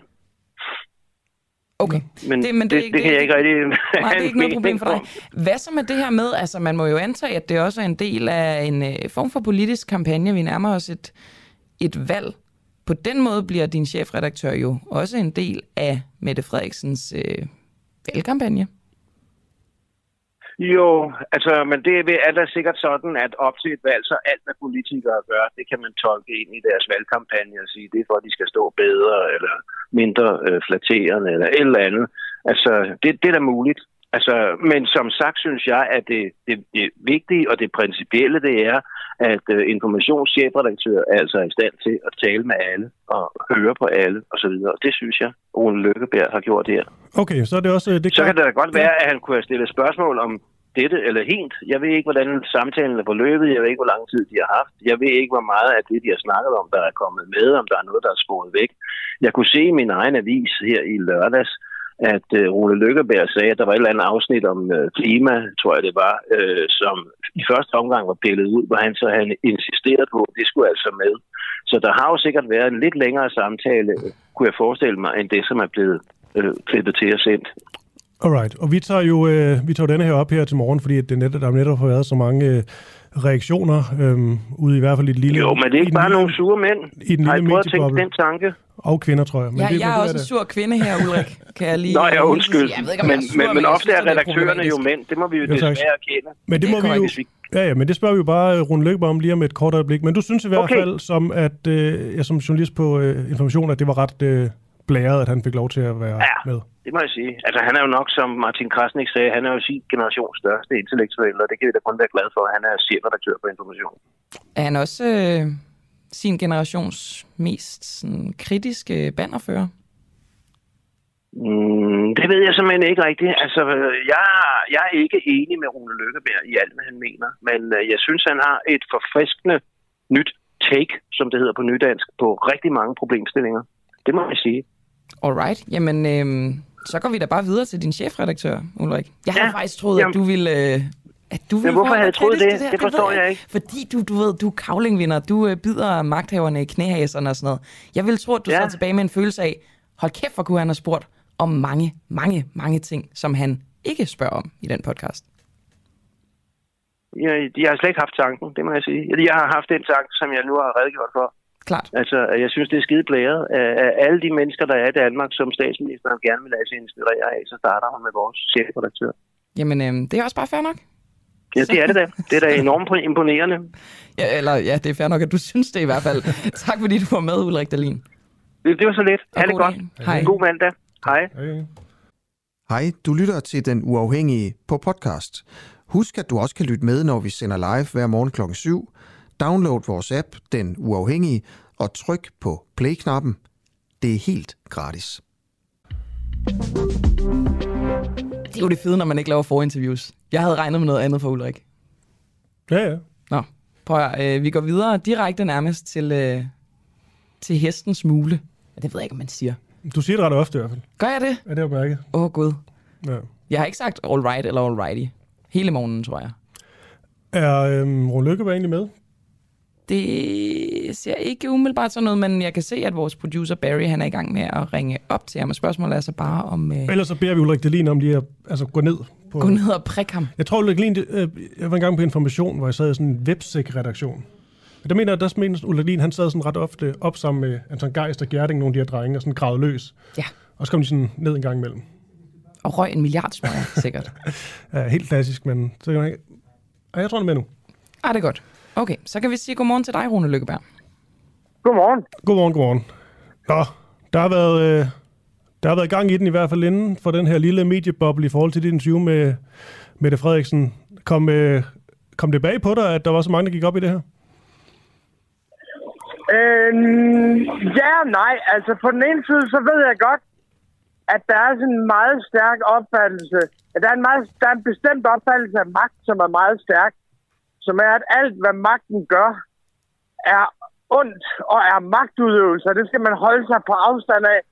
Og alle andre samtaler end den konstante konfrontation med magten er illegitim. Mm. Øhm, og at så, så jeg ved godt, at den opfattelse findes og er, og er udbredt. Altså, at du skal tale mod magten altid, og må aldrig tale med magten. Så det kommer egentlig ikke så meget bag på mig. Øh, Nej, vi, vi talte med, øh, med din gode kollega Ulrik øh, Dalin, og han sagde, at øh, han synes egentlig, det var ret øh, sådan blæret, at du ligesom er første gæst i øh, statsministerens podcast. Er du med på den? Er det blæret? Nej, det, jeg ved ikke, om jeg synes, det, jeg ved ikke, om det tilkommer mig at sige, hvem der, hvad der er blæret og ikke blæret. Men det er klart, at information er jo grundlagt på, at vi gerne vil skubbe til verden. At vi gerne vil høres, og vi har noget at sige, og vores udlægninger er væsentlige. Og derfor er vi, er vi en avis, der både taler mod magten og med magten. Og når de så, når de så spørger, ja, hvordan ser I egentlig, øh, hvordan ser I egentlig øh, verdenssituationen? Hvordan ser I klimakrisen? Så, så, så synes vi, at vi bliver hørt, og det kan vi godt lide, for det er vores opgave. Rune, bidrager du med den her podcast til Mette Frederiksens politiske kampagne? Det, altså, det, det synes jeg på ingen som helst måde, jeg gør. Men det, man kan sige, det er, at jeg håber jo, at bidrage til at få hende til at forstå verden på en bedre måde. Og hvis det er at forstå verden på en bedre måde, og forstå, at klima, det handler altså om, at vi skal ned i energiforbrug, og der ikke findes noget teknologisk fix.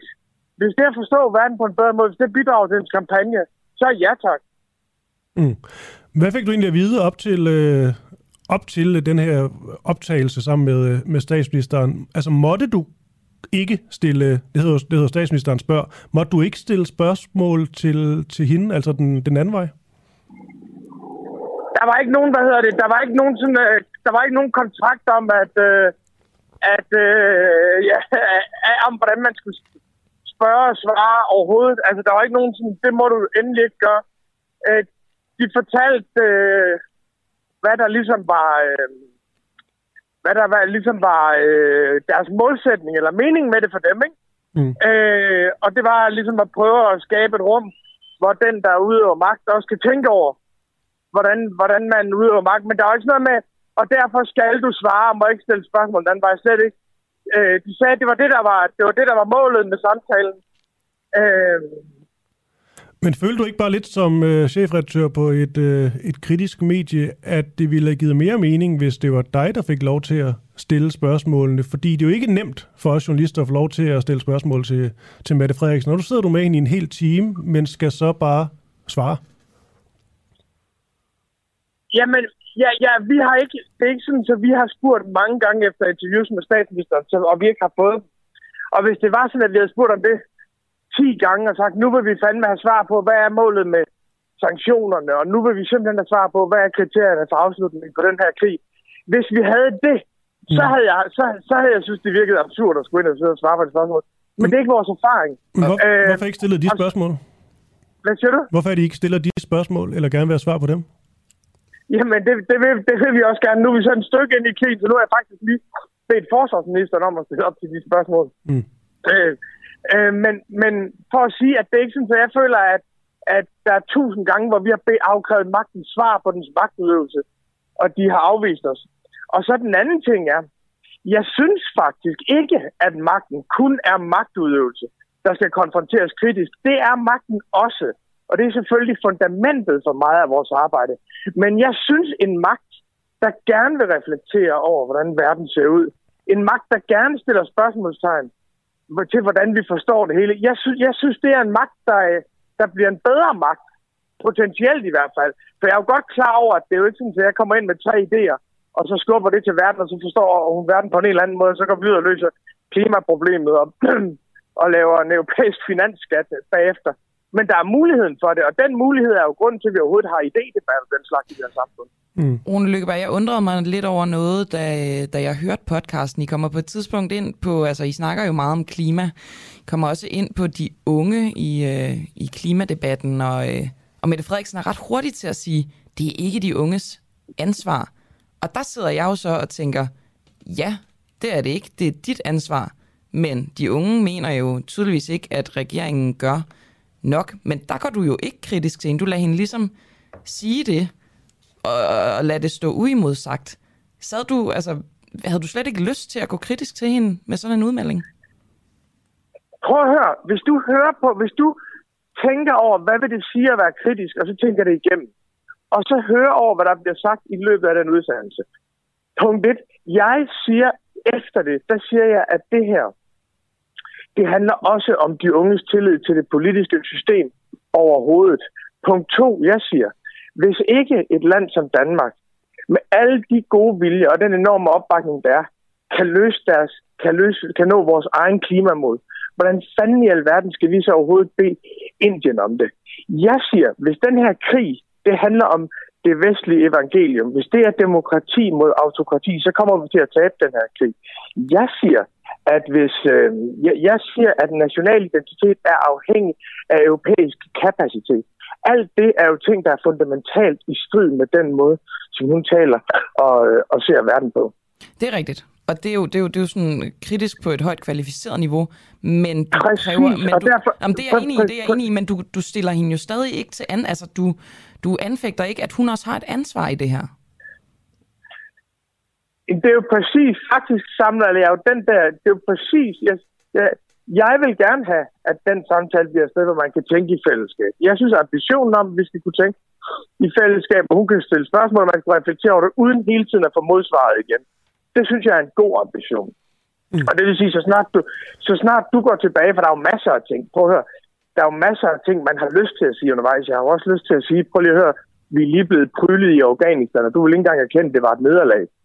Du vil ikke engang erkende, altså da verdens største her, verdens høj, mest højst teknologiske her, da den forlod Afghanistan, der flygtede de fra mænd med langt skæg og maskingevær og motorcykler. Øh, hvordan fanden, det, det her, den krig har vi lige tabt. Hvor, hvad er det, der gør, du tror, vi skal ud på et nyt eventyr? Og hvad er det, der skal være anderledes den her gang? Altså, der er der masser af ting, jeg gerne vil, jeg gerne vil, vil spørge hende til. Men, Men alle, hvorfor, jeg tænker bare, det, det undrer mig lidt, fordi at, øh, når I først sidder og snakker, så har du vel, så ruller båndet jo. Så har du vel muligheden for at stille øh, alverdens kritiske spørgsmål, og du har jo også tydeligvis meget på, på hjerte. Hvorfor er det så ikke, du ikke gav den mere gas? Jeg får lidt en følelse af, at du blev intimideret i situationen. Jeg skal godt sige, at jeg er ikke intimideret af at tale med Mette Frederiksen. Øh, det er fordi, hvis hun... Altså, det er faktisk det, jeg sagde før. Jeg synes faktisk, det andet er mere kritisk effektivt, som handler om, hvordan skal man forstå mm. de store linjer. Det synes jeg er mere, fordi du ved lige så godt som mig, at hvis jeg siger en af de her ting, så kommer, så kommer vi over i så kommer hun over og bliver defensiv og i et forsvarsmode, og så får vi svar, vi alle vi har hørt tusind gange før, og så lukker det. Og der taler du lige præcis ind i det her med, at det foregår på hendes præmisser, fordi hvis ikke det gør det, så bliver hun defensiv. Det tænker jeg er problematisk. Nu vil jeg lige læse en sms fra en lytter øh, op for dig, Rune. Det er Mads Klemmensen, som skriver, synes du gjorde det godt, Rune, men synes du ikke, at det her taler ind i en farlig trend, hvor politikere stiller op til færre og færre interviews, men udtaler sig på mails og sociale medier, hvor man ikke kan gå dem på klingen? Jo, jeg synes, hvis det var sådan, at man stillede op til den her slags, i stedet for at lave de andre ting, hvis det var sådan, i stedet for at være til stedet for et kritisk interview, at man så sad og udfoldede sine tanker på den her måde. Hvis, der, hvis det var et nulsomt spil, hvor tiden fra det ene gik over til det andet, så synes jeg, det ville være problematisk. Men jeg vil omvendt vende det om og sige, at jeg synes, der er så få lejligheder for politikere til at tænke højt over, hvad de egentlig vil med det her samfund. Vi står midt i en krig, som ingen af os var forberedt på. Vi står midt i en klimakrise, som ingen af os ved, hvad gør ved den verden, vores børn kommer til at vokse op i. Der synes jeg simpelthen, der skal være plads til, at man kan tænke højt over det sammen. Og der synes jeg, man skal hjælpe magten med at tænke. Og det er for mig fuldstændig lige meget, om det er Jacob Ellemann, Pernille Vermund eller, eller Mette Frederiksen, hvis man vil skabe det rum og, og, være, og tænke over, hvordan fanden vi skal forholde os til det kæmpe kollaps og det kæmpe opbrud, vi lever med i, det synes jeg er en vigtig ting. Jeg tror bare, jeg tænker, det er vel trods alt magten, der burde svare og ikke, ikke spørge, men det er vel også det, der ligesom er øh, sagens øh, kerne på en eller anden måde. Øhm, jo, men prøv, men prøv må jeg lige spørge, jo, jo. Må jeg lige spørge, men synes du kun magten skal, skal svare? Synes du aldrig, magten skal tænke? Synes du, alt, synes du kun magten er magtudøvelse, der altid skal drages til regnskab? Synes du ikke, at magten også må sige noget den anden vej? Nej, men jeg tror, jo, synes ikke, det er relevant? Men jeg synes, der er forskel på dig og eksempelvis en, en god opbyggende snak med, med Svend Brinkmann, eftersom du er chefredaktør har så mange spørgsmål, du ikke kan få svar på på anden vis.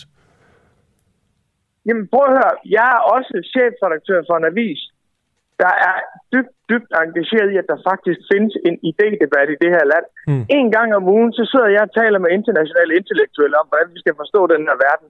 En gang om ugen, så står jeg ude i forsamlingshusene for at lave en, en kobling mellem det, der sker inde i København, og det, der sker i de langsomme samtaler, med det, der sker i almindelige forsamlingshuse i det her land. Og det kan jeg love dig, det er noget, jeg gør, uden at få penge for det, fordi jeg synes, det er vigtigt. Og det, at der faktisk findes en kobling mellem det, der tænkes ud i verden, det, der tænkes ude i, ude i de danske byer, og så magten, det synes jeg er en selvstændig vigtig pointe. Og i den sidste instans, hvis der ikke er nogen samtale om de idéer, som vi ser verden efter, så har man også et utroligt dårligt grundlag at stille kritiske spørgsmål på i den sidste instans. Rune Lykkeberg, jeg kan høre, at du synes jo ikke, at det her er et nulsumsspil, altså at det ene udelukker ikke det andet. Hvornår er Mette Frederiksen sidst stillet op i et kritisk interview? Det kan jeg faktisk ikke, øh, det kan jeg faktisk ikke huske. Hun har ikke sagt nej til det øh, hos os. Og jeg synes, jeg vil godt understrege, jeg synes ikke, at, altså jeg synes, hun skulle stille mere op. Men prøv at høre, venner, det er altså ikke, fordi jeg løber. Jeg har aftalt med kl. 8.12, der havde jeg en hård bag. Nå, jeg vidste... Der havde jeg en... okay. det, er, fordi, jeg kan, det er fordi, jeg skal ind til det næste interview, du her kl. 8.15. Jamen, for så min far på at blive øh, beskyldt for at forlade et frygteligt hårdt, for, for at forlade en, øh, en kanonade af frygtelig kritik, så vi er simpelthen nødt til at øh, lykke nu. Rune Lykkeberg, vi vil også, vi vil også sige, sige, sige, øh, sige farvel, og vi vil egentlig bare sige tak, fordi du stillede op, og godt næste interview. Jamen, tusind tak. Vi stiller altid op. Hej. God, god dag. Hej. Bum, bum, bum. Bum, bum, bum. Skal jeg ikke lige læse øh, lidt øh, kommentarer op? René Bigum, han siger, øh, man kan sagtens tale med magten. Problemet er, at interviews kun lader til at ske i fora med magten, som kontrollerer det 100%. Så skriver Pia Marie Horsted, I hopper lige på Mettes limpind. Nu snakkes der om radioprogrammet og ikke hendes politik. Jeg synes dog, øh, ret skal være ret. Vi ret ofte taler om regeringens politik her i programmet. Nu var det sådan set bare lige altså selve formen, det her med, Hvad- hvad- at statsminister har en podcast, øh, der er fokus i det her indslag. Det er bare øh, piger, der synes, at det er dumt, at vi snakker om Mettes radioprogram og ikke Mettes politik. Dermed bliver vi også nyttige idioter. Ja, okay. Lige Ah. det her tilfælde. Det, det er rigtigt, vi snakker jo ikke så meget om hendes, øh, hendes politik, men, men det synes jeg ellers, at vi gør ofte. Og tak for beskeden. Helt sikkert. Øhm, så er der en øh, lytter, der hedder Andreas Røn, som har sendt en sms, der skriver, den eneste forskel på Rune Lykkeberg og Mette Frederiksen er, at Rune er den smule mere woke. Ellers har de stort set samme ståsted. Og til sidst har Carsten skrevet, imponerende, at de, altså information, ikke selv kan se problemet i at agere nyttig idiot for Mette Frederiksen. Det siger desværre meget om de danske medier. Nu går vi øh, videre til Mariupol, og øh, om russernes indtog i Mariupol er en øh, sejr.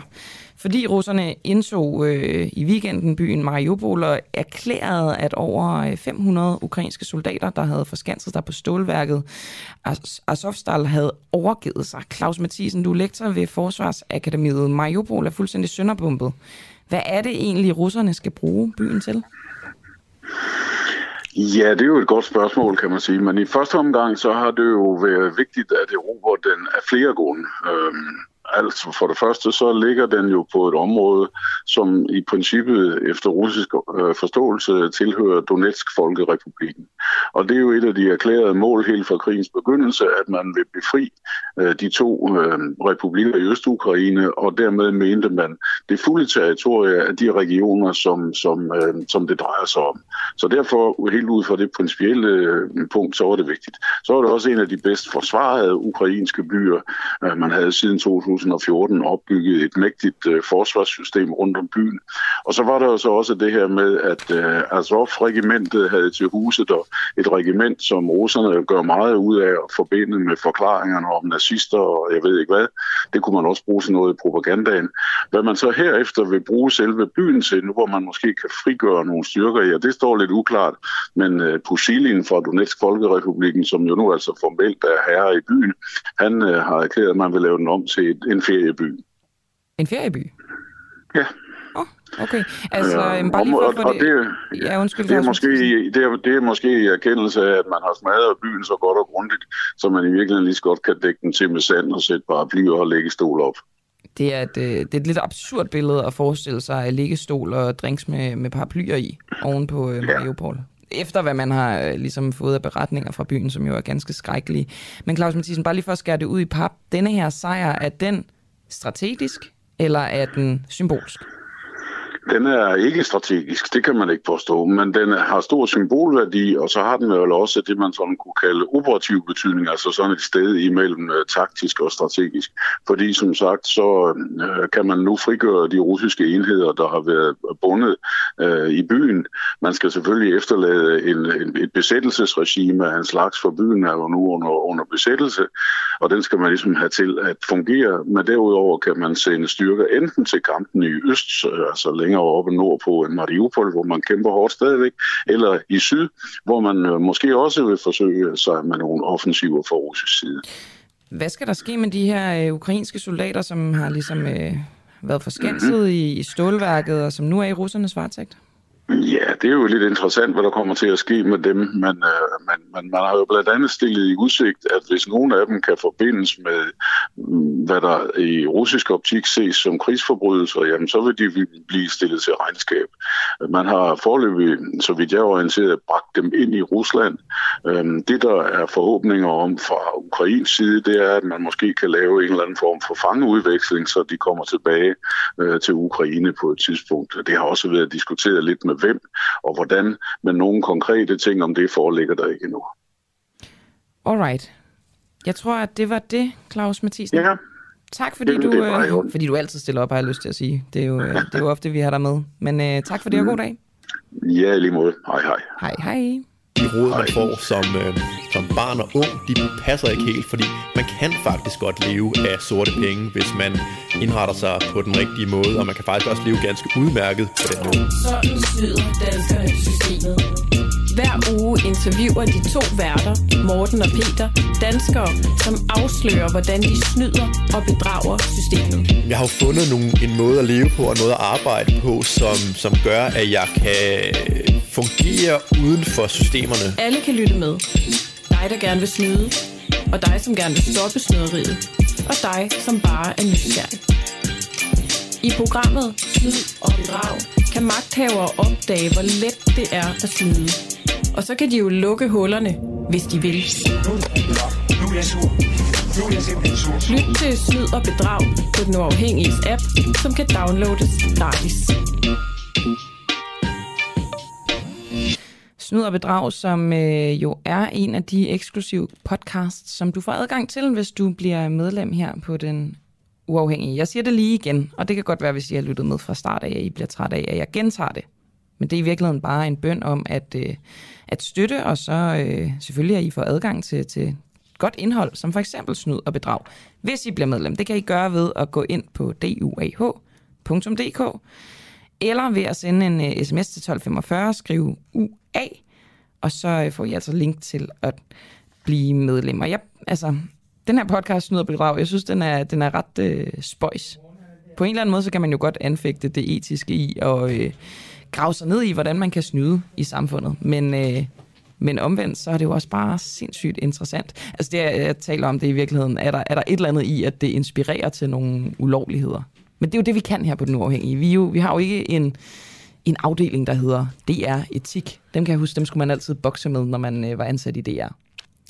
Det har vi ikke, og derfor så... Jeg har lige været ude i regien, jeg ved ikke, du taler om, men øhm, Nej, okay. det lyder spændende. Jeg sidder Men du siger- og filosoferer over etik og moral ved at have Men en du- podcast, der hedder Snyd og Bedrag. Nå, sådan, men du siger, øh, det er etik, og det kan jeg godt lide. Jeg lavede engang noget tv for DR2. Havde du noget med DR Etik at gøre? Sådan lidt egentlig, men sådan generelt bare alle de der lag. Altså, jeg havde flere, øh, sådan, synes jeg, gode indslag, som sådan bare blev valgt fra. Blandt andet et, hvor jeg var ude sådan og tale om, hvorvidt folk kendte David Bowie, sådan rigtig, altså uden for den lille sådan Vesterbro-boble. Så var jeg bare ude sådan falsk og sådan noget. Ja. Og der var ikke rigtig nogen, der kendte David Bowie. Nej. Det var meget, meget få, og det er jo synes jeg, en ret sund øvelse at lave, fordi at man Det har man sådan, sige. de har nogle skår i kødbyen, at alle bare kender alle Ja, ja, Bowie-sange. ja, ja, ja. Folk kunne højst lige nævne uh, Let's Dance, ikke? Men det blev sådan ikke bragt indslag. Og det var blandt Fordi andet, det fordi udstillede nogen? udstillede nogen, vi talte ned til dem udefra. Nej, nej, nej, det udstiller jo net. Det Nemlig. Forstår de det ikke. Det udstiller jo netop dem på Vesterbro. Jeg vil bare sige, jeg ja. kender heller ikke men det andet end Let's blev Dance. simpelthen lagt ned. Det skulle være i det program, der hedder Artifati, men det fik vi ikke lov til at lave. Det var skide sjovt, men det var fordi, der sad nogle DR-folk, der synes bla bla. Nå, og sådan er der jo så meget. Sådan, sådan nogle lag har vi ikke. Vi har ikke de der, der holder os i nakken på samme måde, vel? Fordi vi er uafhængige. Nå, vi skal videre til abekopper. Hmm.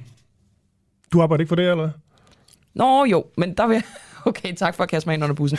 Jeg vil sige, vi er jo på produktionsselskab, så jeg arbejder ikke direkte for det, Okay. altså jeg har ikke noget med det der at gøre. Det er også lige meget. Nu skal vi så til abekopper, ja.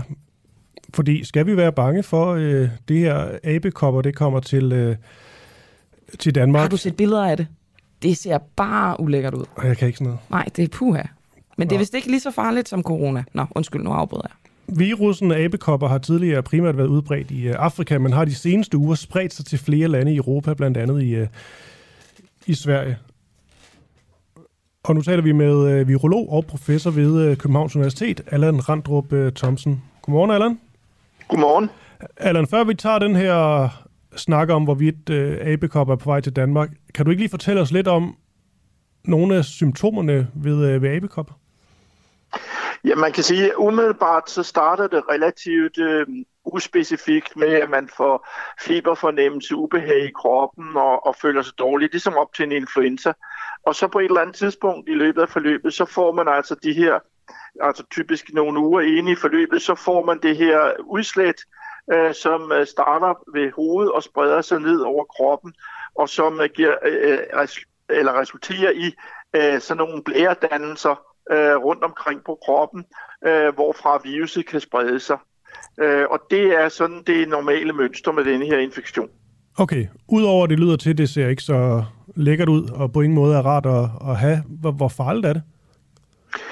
Jamen altså, der er en vis farlighed ved det, men det er heldigvis den, der er to varianter af virusen, en centralafrikansk og en vestafrikansk, og øh, den vestafrikanske er betydeligt mildere, øh, og det er den øh, version, som man har set i de her tilfælde rundt omkring i, øh, i Europa og, og USA. Øh, og det betyder, at altså efter lærebøger, når man så må sige, at op til 1% af dem, der bliver smittet, øh, kan dø. Men altså, det, det er nok særligt udsatte, der, der kommer i den situation. Mm. Overordnet set bliver øh, langt de fleste, øh, kommer de sig, og, øh, og, øh, og, og dermed er det en, overordnet set igen øh, en, en forholdsvis øh, mild sygdom. Mm. Og nu har vi jo sådan vendet os til øh, sådan noget som, ja selvfølgelig øh, covid, og vi er jo vant til, blevet vant til øh, noget, der er meget, meget øh, smitsomt. Hvad med, øh, hvad, med, hvad med abekopper? Kan det sammenlignes på nogen måde? Nej, det kan det ikke. Altså, det der, det der gør coronavirus smitsom, det er for det første, at, eller så smitsomt og svært at, at inddæmme, det er for det første, at man smitter allerede, mens, øh, inden man har symptomer, øh, og også, at det er i en vis omfang smitter gennem det, vi kalder øh, mikrodråber, altså aerosoler. Og øh, når det gælder abekopper, så øh, er ingen af de her kriterier gældende. Abekopper smitter øh, i væsentlig grad kun, når man har symptomerne, og, øh, og det kræver tæt kontakt, altså øh, det man på medicinsk kalder, man, man udveksler kropssekreter, øh, altså øh, dybe kys, øh, gnidning af huden mod hinanden og sådan noget, og det skal selvfølgelig være i blærestadiet for, at det er smitsomt. Så, så på den måde er det altså øh, begrænset, hvor meget øh, man må, må forvente, at, at smitten kan sprede sig i en befolkning, som øh, jo på nuværende tidspunkt er oplyst om, at denne her sygdom findes. Okay. Så er det ikke så... Det er fordi, at... Øh der er også en, der, der skrev ind, at øh, det sagde man også om øh, corona i starten. Altså man ligesom i hvert fald herhjemme sådan nedtonede lidt, og det var noget, der skete over i Kina. Og så lige pludselig så stak det helt af. Du kan ikke forestille dig noget lignende, nej? Ej, det kan jeg altså ikke. Nu må jeg indrømme, jeg, ved, jeg var selv en af dem, der var meget forsigtig med at nedtone coronavirus, da det mm. kom frem. Um, så øh, nu står jeg altså i den anden ende af spektret og siger, at, at uh, indtil videre mener at vi skal tage det stille og roligt.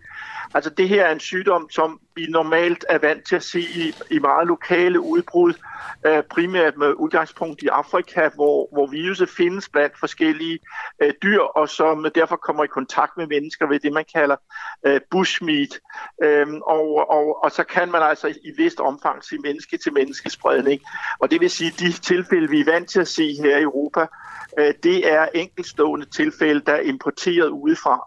Det, der er nyt, er, at, at det ser ud som om, der er en, en, en større udbredning af viruset, og der kan man sige, der er lige der, at vi ikke helt ved, hvordan øh, denne her øh, smittespredning er sket, som selvfølgelig kan, kan gøre en lidt, lidt øh, usikker. Men overordnet set kan man jo sige, at, at indtil videre har viruset jo, jo været set i, i forholdsvis lukkede kredse, mm. og, og det antyder jo, at viruset trods alt har beholdt sin måde at smitte på, altså ved, ved, ved tæt kontakt. Øhm, så, så derfor er jeg ikke voldsomt urolig.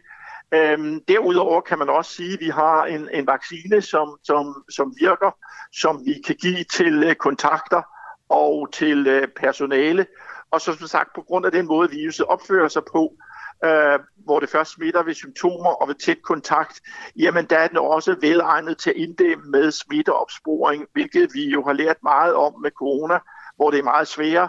Så, så derfor øh, tager jeg det altså stille og roligt med hensyn til det her øh, abekoppevirus. Okay, I får, det, det kan jo, det synes jeg er meget rart, du siger, Allan Randrup Thomsen. Også, øh, også fordi du så fik, øh, fik ret i forhold til corona, at der skulle vi faktisk, rent faktisk være øh, på vagt, der vil nok øh, komme mere af det. Og det gjorde der. Men altså abekopper, hvorvidt det kommer til Danmark, det er jo sådan et åbningsspørgsmål. Nu har vi den som varme grød længe. Ja. Gør det det? Jamen altså, det, det, det kan vi jo ikke udelukke. Det har jo spredt sig til en, en række lande, og, og, øh, og herunder også til for eksempel sådan noget, som vi normalt sammenligner os med Sverige. Så selvfølgelig kan vi ikke udelukke, at det kommer til Danmark. Øh, men igen, altså mener jeg, at hvis vi ellers har, øh, har hvad skal man sige, fokus på denne her mulighed, både at den, den anvendte befolkning nu symptomerne ret karakteristiske med de her, øh, det her blæredannende udslæt, øhm, og, og, og sundhedspersonale, jamen så burde vi nemt kunne inddæmme netop ved at, at øh, lave smitteopsporing. Og så som sagt, hvis det bliver nødvendigt, og det tror jeg umiddelbart ikke, men hvis det bliver nødvendigt, så har vi altså vaccinerne til at vaccinere de plejepersonale, der skal til, og vi har også til at kunne vaccinere øh, nære kontakter, hvis det skulle være nødvendigt.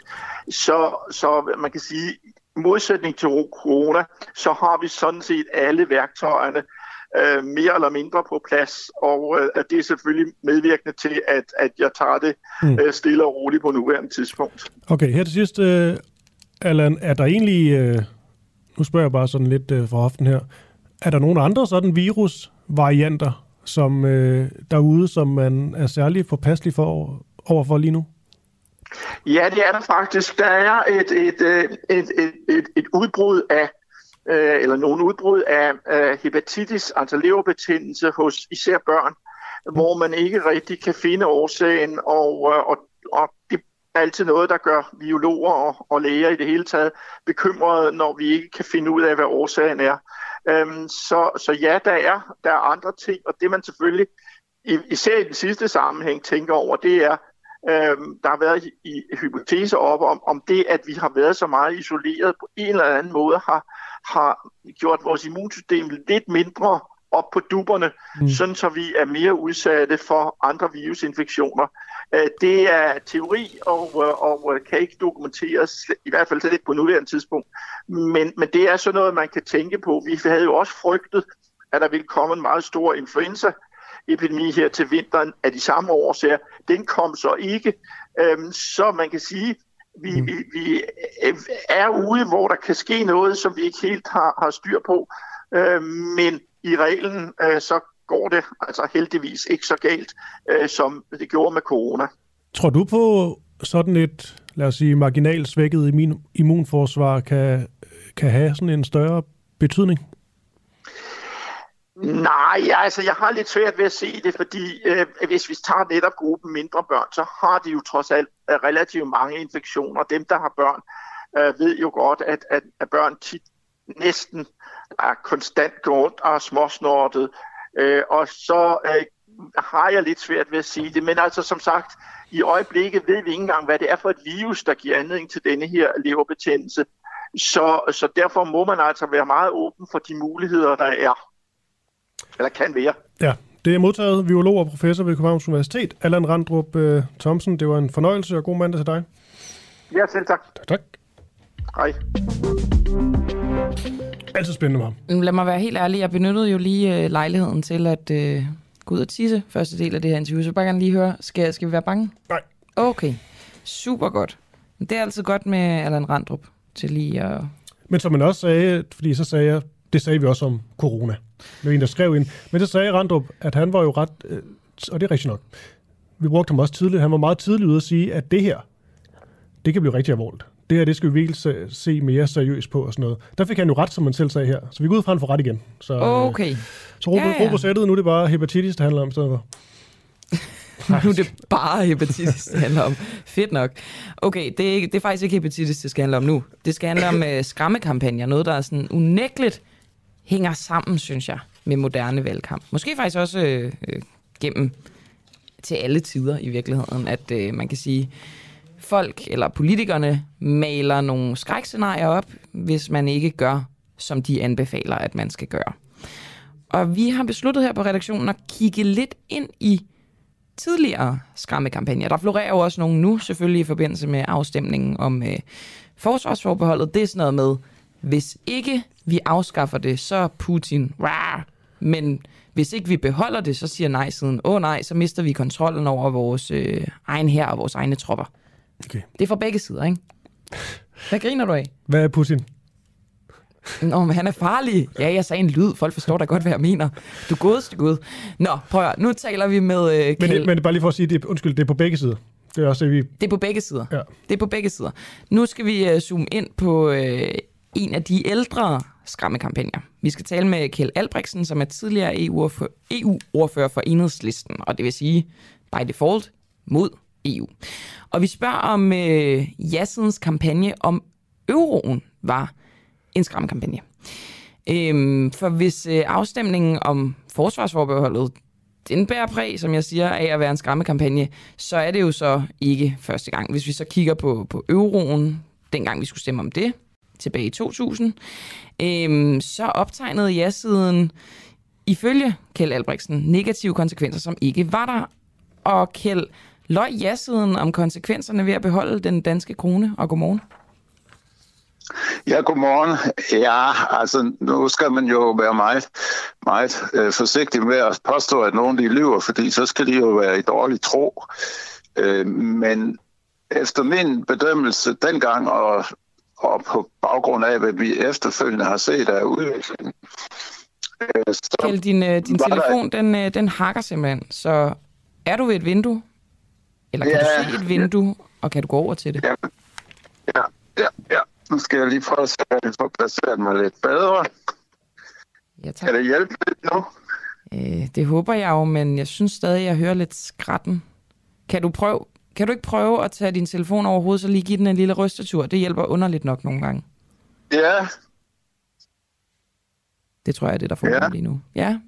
Skal, ja. vi, skal vi prøve ja. igen? Vi, vi snakkede om ja. det her med, altså okay, lad os lade være med at bruge ordet øh, lyve, men var det en fejlvurdering fra dem, som, ja. øh, som insisterede på, at vi skulle have, øh, have euro i stedet for kronen? Var det en fejlvurdering, når de malede et skræmmebillede for dansk økonomi dengang? Ja. Ej, det er simpelthen, det, det er virkelig ærgerligt det her, men det er simpelthen blevet værre. Altså, det vil jeg bestemt mene, at uh, man kan... Kjell, man kan øh, Kjell, øh, den, den telefon er stadig dårlig, så jeg tænker, vi gør det, at vi prøver at, at ringe dig op igen, ja. simpelthen, og se, om det bliver ja. bedre. Og imens vi gør det, så øh, jeg tror godt, I kan huske det her oplæg til Keller, at vi snakker om, om de her skræmmekampagner, som der især bliver lavet, når vi taler om at skulle, øh, skulle afskaffe eller bevare vores øh, EU-forbehold.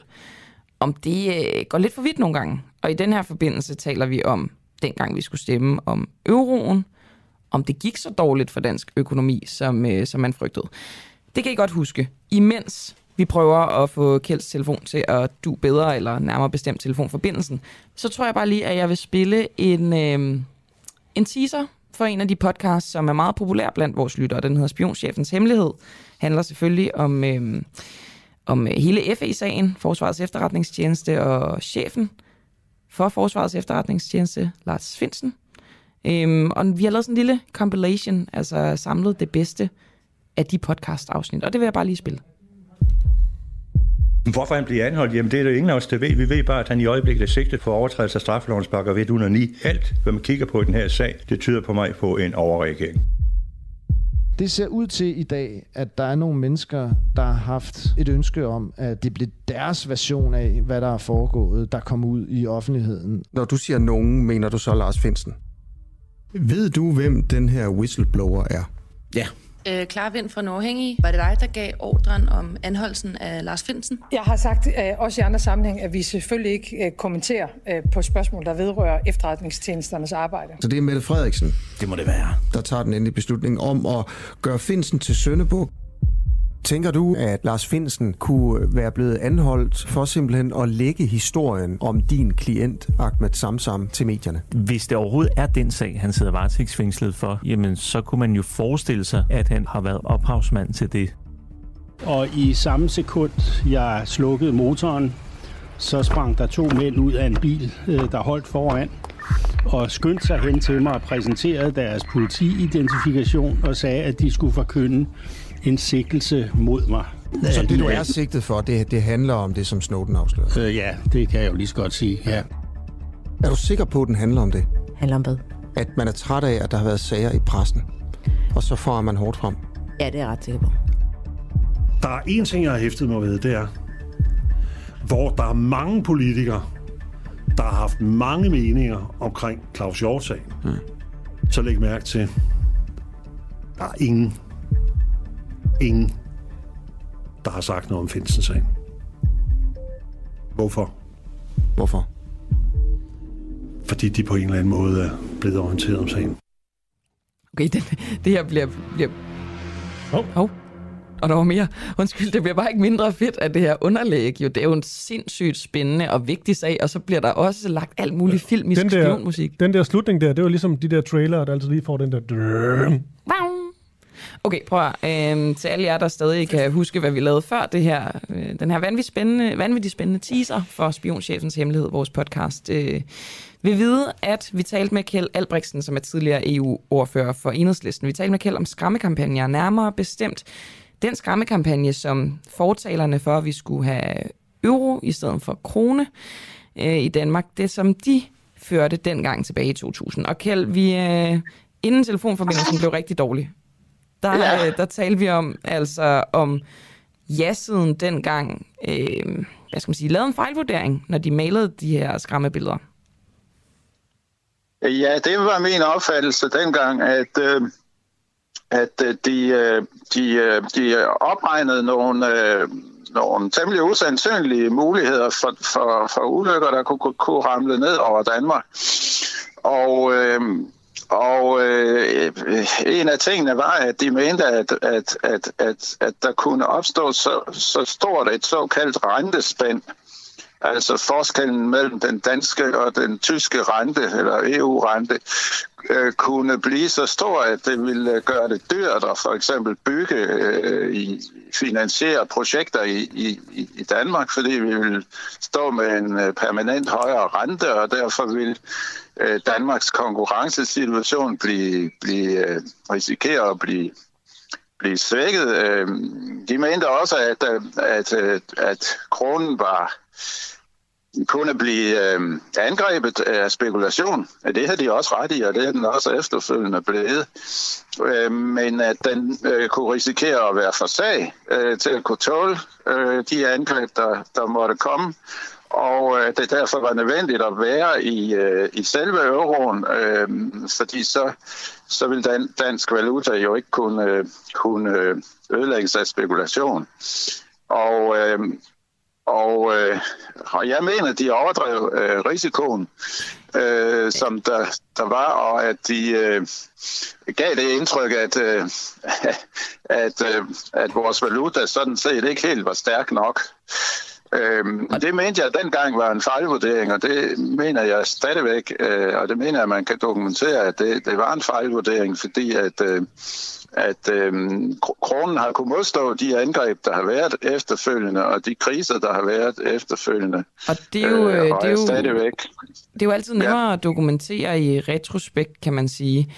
Øhm, men dengang, altså er det din fornemmelse, at, hvad skal man sige, de med vilje ja-siden tegnede et mere skræmmende billede for at få deres vilje.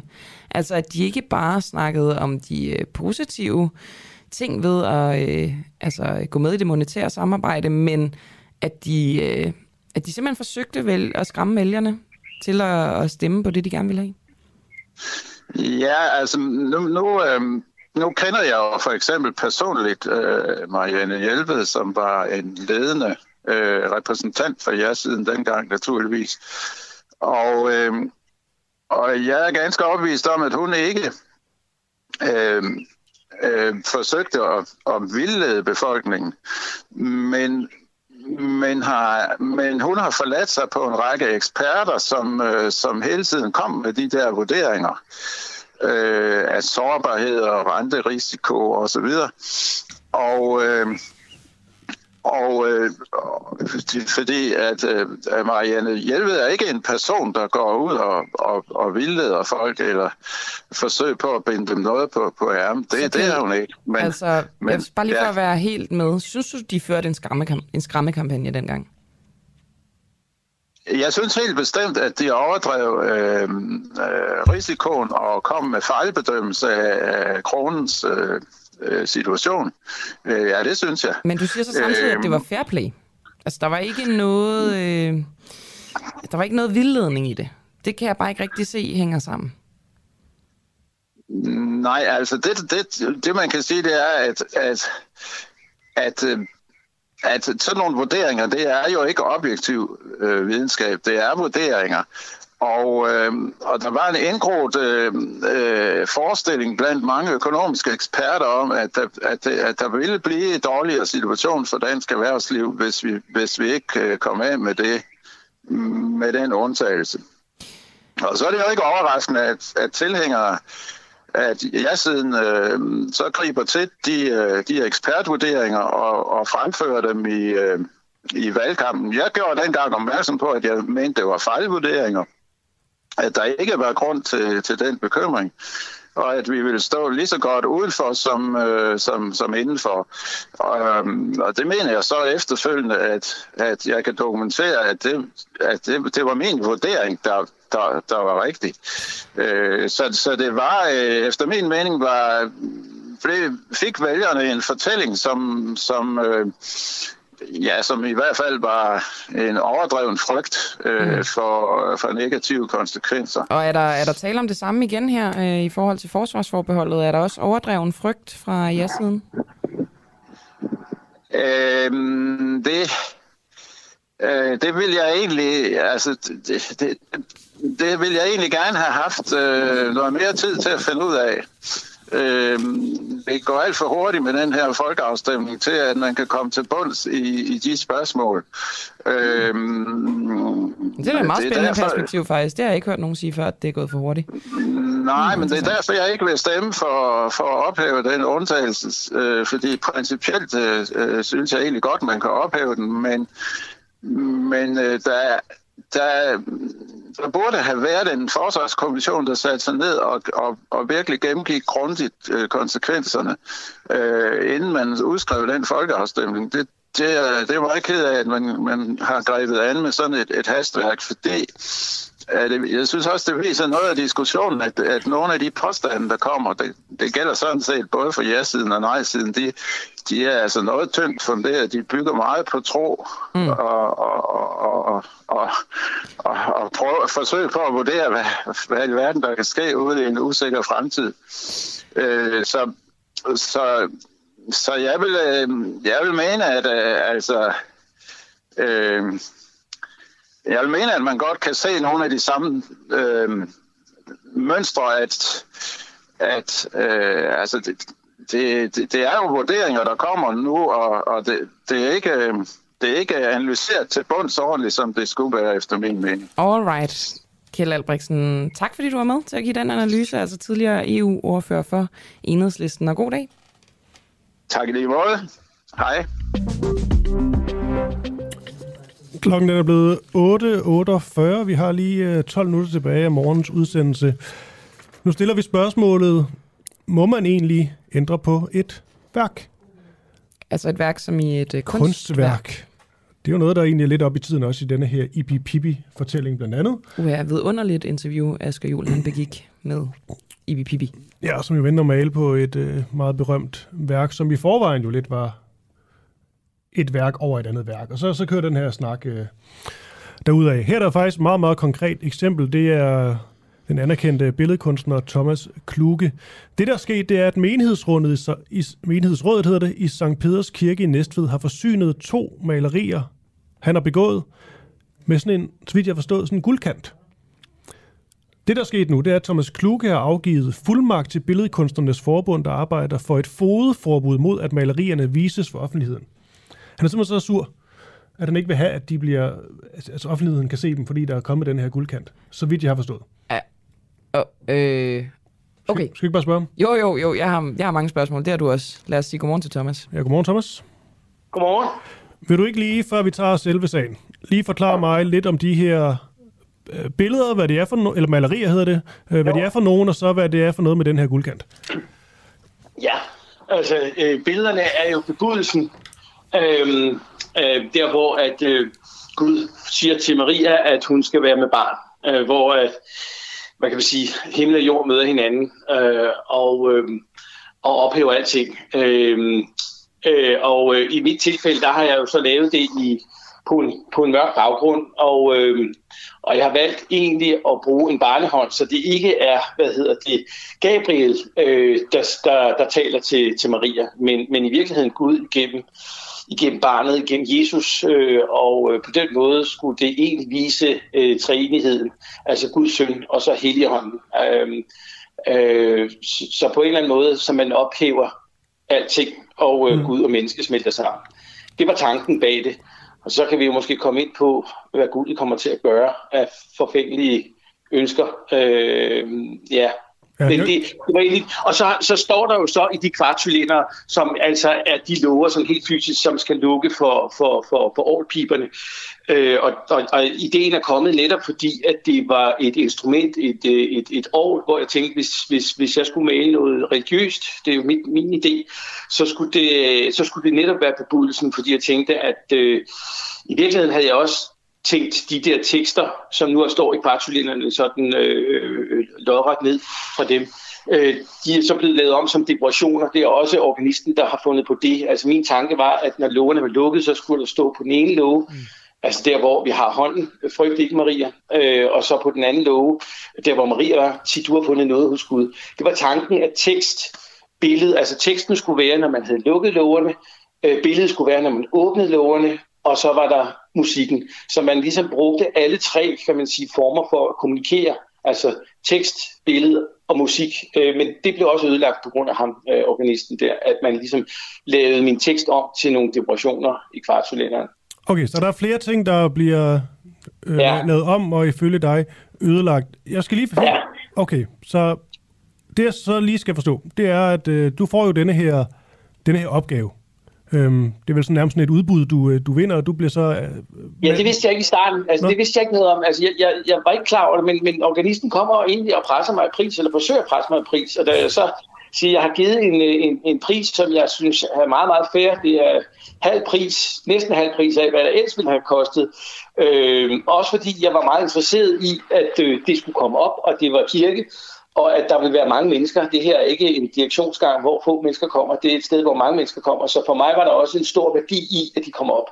Så derfor var jeg ude og give en... Jeg brugte et halvt år på det, og jeg har fået 250.000 for det.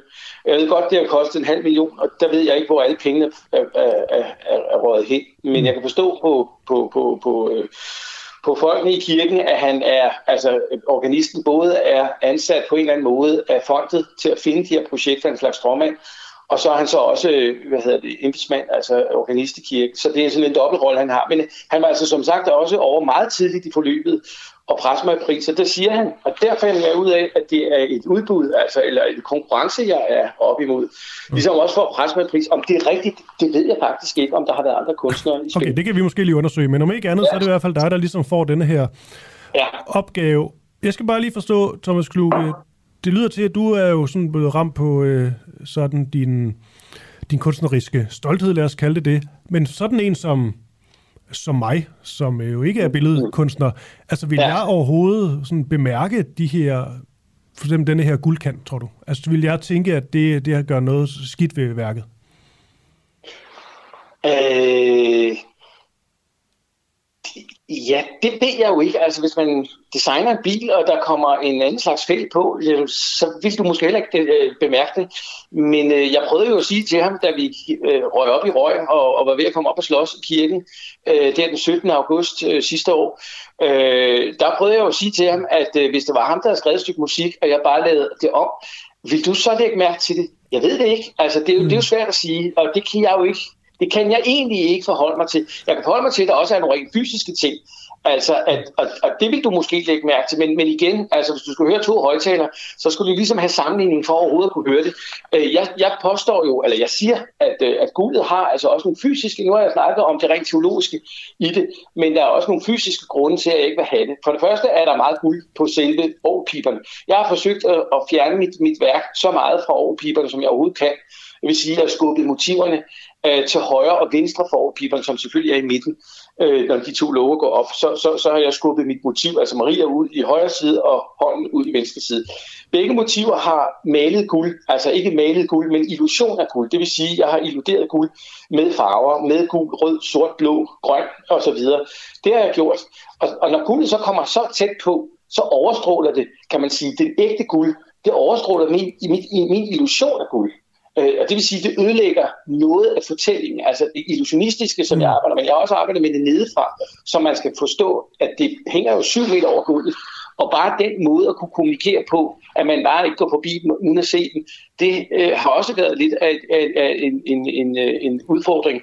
Og der har jeg jo så måttet arbejde med det perspektivsk, så man fornemmer det set nedefra for egentlig at, at opretholde, kan man sige, illusionen om, at heroppe sidder et menneske, og vedkommende har noget stof, noget tøj på, og der er blandt andet også guld i, øh, i indersiden af, af, hvad hedder det, af det her stykke stof, og det er der sådan set også i hånden, hvor øh, øh Kristus hånd, hvor der er guld omkring øh, øh håndledene, mm. altså sådan en, en øh, ja, et, hvad hedder sådan en, øh, et, et ærme, nej det er det ikke, men, men, men sådan en, en, et, et broderi omkring, øh, et guldbroderi omkring uh, håndledene. Mm. Men Thomas, du, jeg, jeg, jeg vil bare ja. sige, først og fremmest er jeg glad for, at I ikke trods alt kommer op og slås ind i kirken. Mm-hmm. Det, det går jo ikke. Men, ikke at sige, at det var en elektriker, der stoppede det, fordi han stod syv meter over kuldet og sagde, at jeg er færdig nu. wow. men, men, men jeg tror også bare, det er sådan til jeg vil sige med det, det var, at der er vel trods alt for folk, der kommer udefra, eller skal ind i kirken og ser det, forskel på, mm. om man måske bare lave en stor, fed, sort plet midt i billedet, eller det er noget ude i kanten. Altså, det kan være sværere for den enkelte ligesom at se. Men det virker så til, at det selvfølgelig går ind på din faglige stolthed. Ja, det kan, men, jeg, men, men jeg skal bare lige høre, ja. må man... Nej, altså, må nej, men må man slet ikke røre ved eksempelvis dine, dine værker? Nej, der må heller ikke lave om på en tekst, en forfatter har skrevet. Du må heller ikke lave om på et stykke musik, en musiker har lavet. Og du må heller ikke lave om på et billede, som en billedkunstner har lavet. Nej, det men, må man ikke. Men så her til sidst, Thomas Luke, hvad er det så, du gør nu?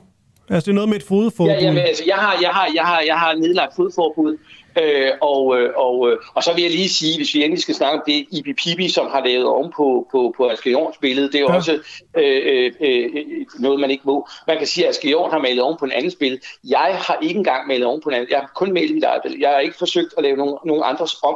Og du er ikke det, jeg føler lidt, det er en Ibi Pibi, der kommer oven på mit billede. Nej, men, og, humlen er vel også, du ikke er blevet spurgt. Øhm, Ja, præcis. Skal... skal- Jeg, jeg, nej, jeg er blevet spurgt, men, men, men, men i alle, alle, også før at øh, de bliver afleveret og siger, at jeg vil ikke levere dem, hvis der kommer guld på. Du har ikke Og der du ikke ja, så. Ja. Nej, det har jeg bestemt ikke. Thomas, Og må jeg spørge er dig noget?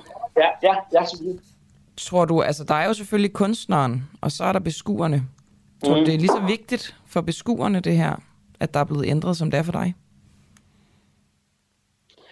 Jamen, det kan jeg, kan jeg slet ikke gå ind i, hvordan det er for beskueren. Altså, jeg har lavet et værk, og så kan du, nu har jeg prøvet at, at, at, at fortælle om forfattere og, og musikere og, og Mm. billedkunstnere. Det er jo svært at sige om, øh, om, øh, om, om, om altså, fordi hvor er grænsen så? Altså, hvad, hvad, hvad kan man så tillade sig? Og i, i, jeg vil bare sige, at jeg har lavet et værk, som er tænkt, øh, at man kan sige, at guldstriben, hvis man så skal forfølge det, det bliver jo et loft, så, så, så, så Maria for eksempel ikke kan kigge op i, øh, i væltet. Men om du kan se det, det ved jeg jo ikke. Men, men, men det er jo tanken bag billedet øh, og værket, og, øh, og sådan vil det jo altid være, at, øh, at kunstnere har tænkt nogle tanker. Så kan man selvfølgelig sige, det er sådan set lige meget, hvad kunstnere har tænkt. Vi kan sætte øh, mærkelige ting ind, hvis vi nu synes det. Øhm, og, og jeg ved godt, der har også været tendenser til, at man har ændret titler på værker, fordi de har på en eller anden måde været i, i, i konflikt med sin samtid, fordi at de, de, de gør det ene eller det andet. Øh, øh, så så hvis, hvis, hvis, hvis, hvis vi... Jeg, jeg har også malet, hvad hedder det, Knud den Hellige, og der var folk, der sagde, skulle vi øh, slå ham ihjel en gang for alle? Altså hvis vi kunne også begynde at viske dele af historien ud, fordi vi ikke brød os om den, eller fordi vi synes den var ligegyldig, ja, så, så er vi jo i en situation, hvor alting øh, øh ophæver, op, øh, ophører med at, at have, have, have samhørighed. Og det vil sige, det fællesskab, vi bygger op over de erfaringer, vi gør os, fordi nogen har gjort noget, øh, det forsvinder så. Og så, kan, så er det jo så er det allemandens ret at mene noget. Øh, og det er det jo også i et demokrati, kan man sige. Men der er øh, ting, som egentlig er øh, dannende for, hvor, hvad, hvad, vi, hvad vi skal og mene øh, i de her sammenhænge. Vi er jo en kirke, og man kan heller ikke bare putte alt muligt andet ind, fordi man synes, at nu tror vi på noget andet. Altså, på den måde så ophæver vi alting, hvis vi bare synes, at vi kan gøre fuldstændig, som det passer os. Alright. Øh, og er det så en demokratisk ret, vi har? Nej, det er det ikke. Okay, tak for det, Thomas Kluge, billedkunstner. Og alt det her med fodforbud og hvad der sker løbende, det, det skal vi nok uh, se nærmere på. Det er i hvert fald en spændende sag, og en, en, uh, ja, en god dag til dig. Vi skal til at lukke her for programmet. Tak for det. Tak for, Tak for det. Hej. Hej. Og jeg kan lige sige, at menighedsrådet har informeret os om, at øh, de afventer svar fra Roskilde Stift, og derfor ikke har nogen kommentar på nuværende tidspunkt. Vi skal jo følge den her lidt. Jeg synes, det er en sjov. Eller ikke, må ikke sige sjov, men det er en sp- spændende. Interessant. Ja. Ja, det er det da. Det er det da. Han, og især spændende. Man kan jo høre, hvor passioneret han er. Han, det er også hans værk, ikke? Det er det. Okay. Vi har i studiet været Christoffer Lind og Camilla Boracchi. I regien har Barry Vessel siddet, og programmet var sat sammen af dels Peter Svarts og del Pauline Nysted.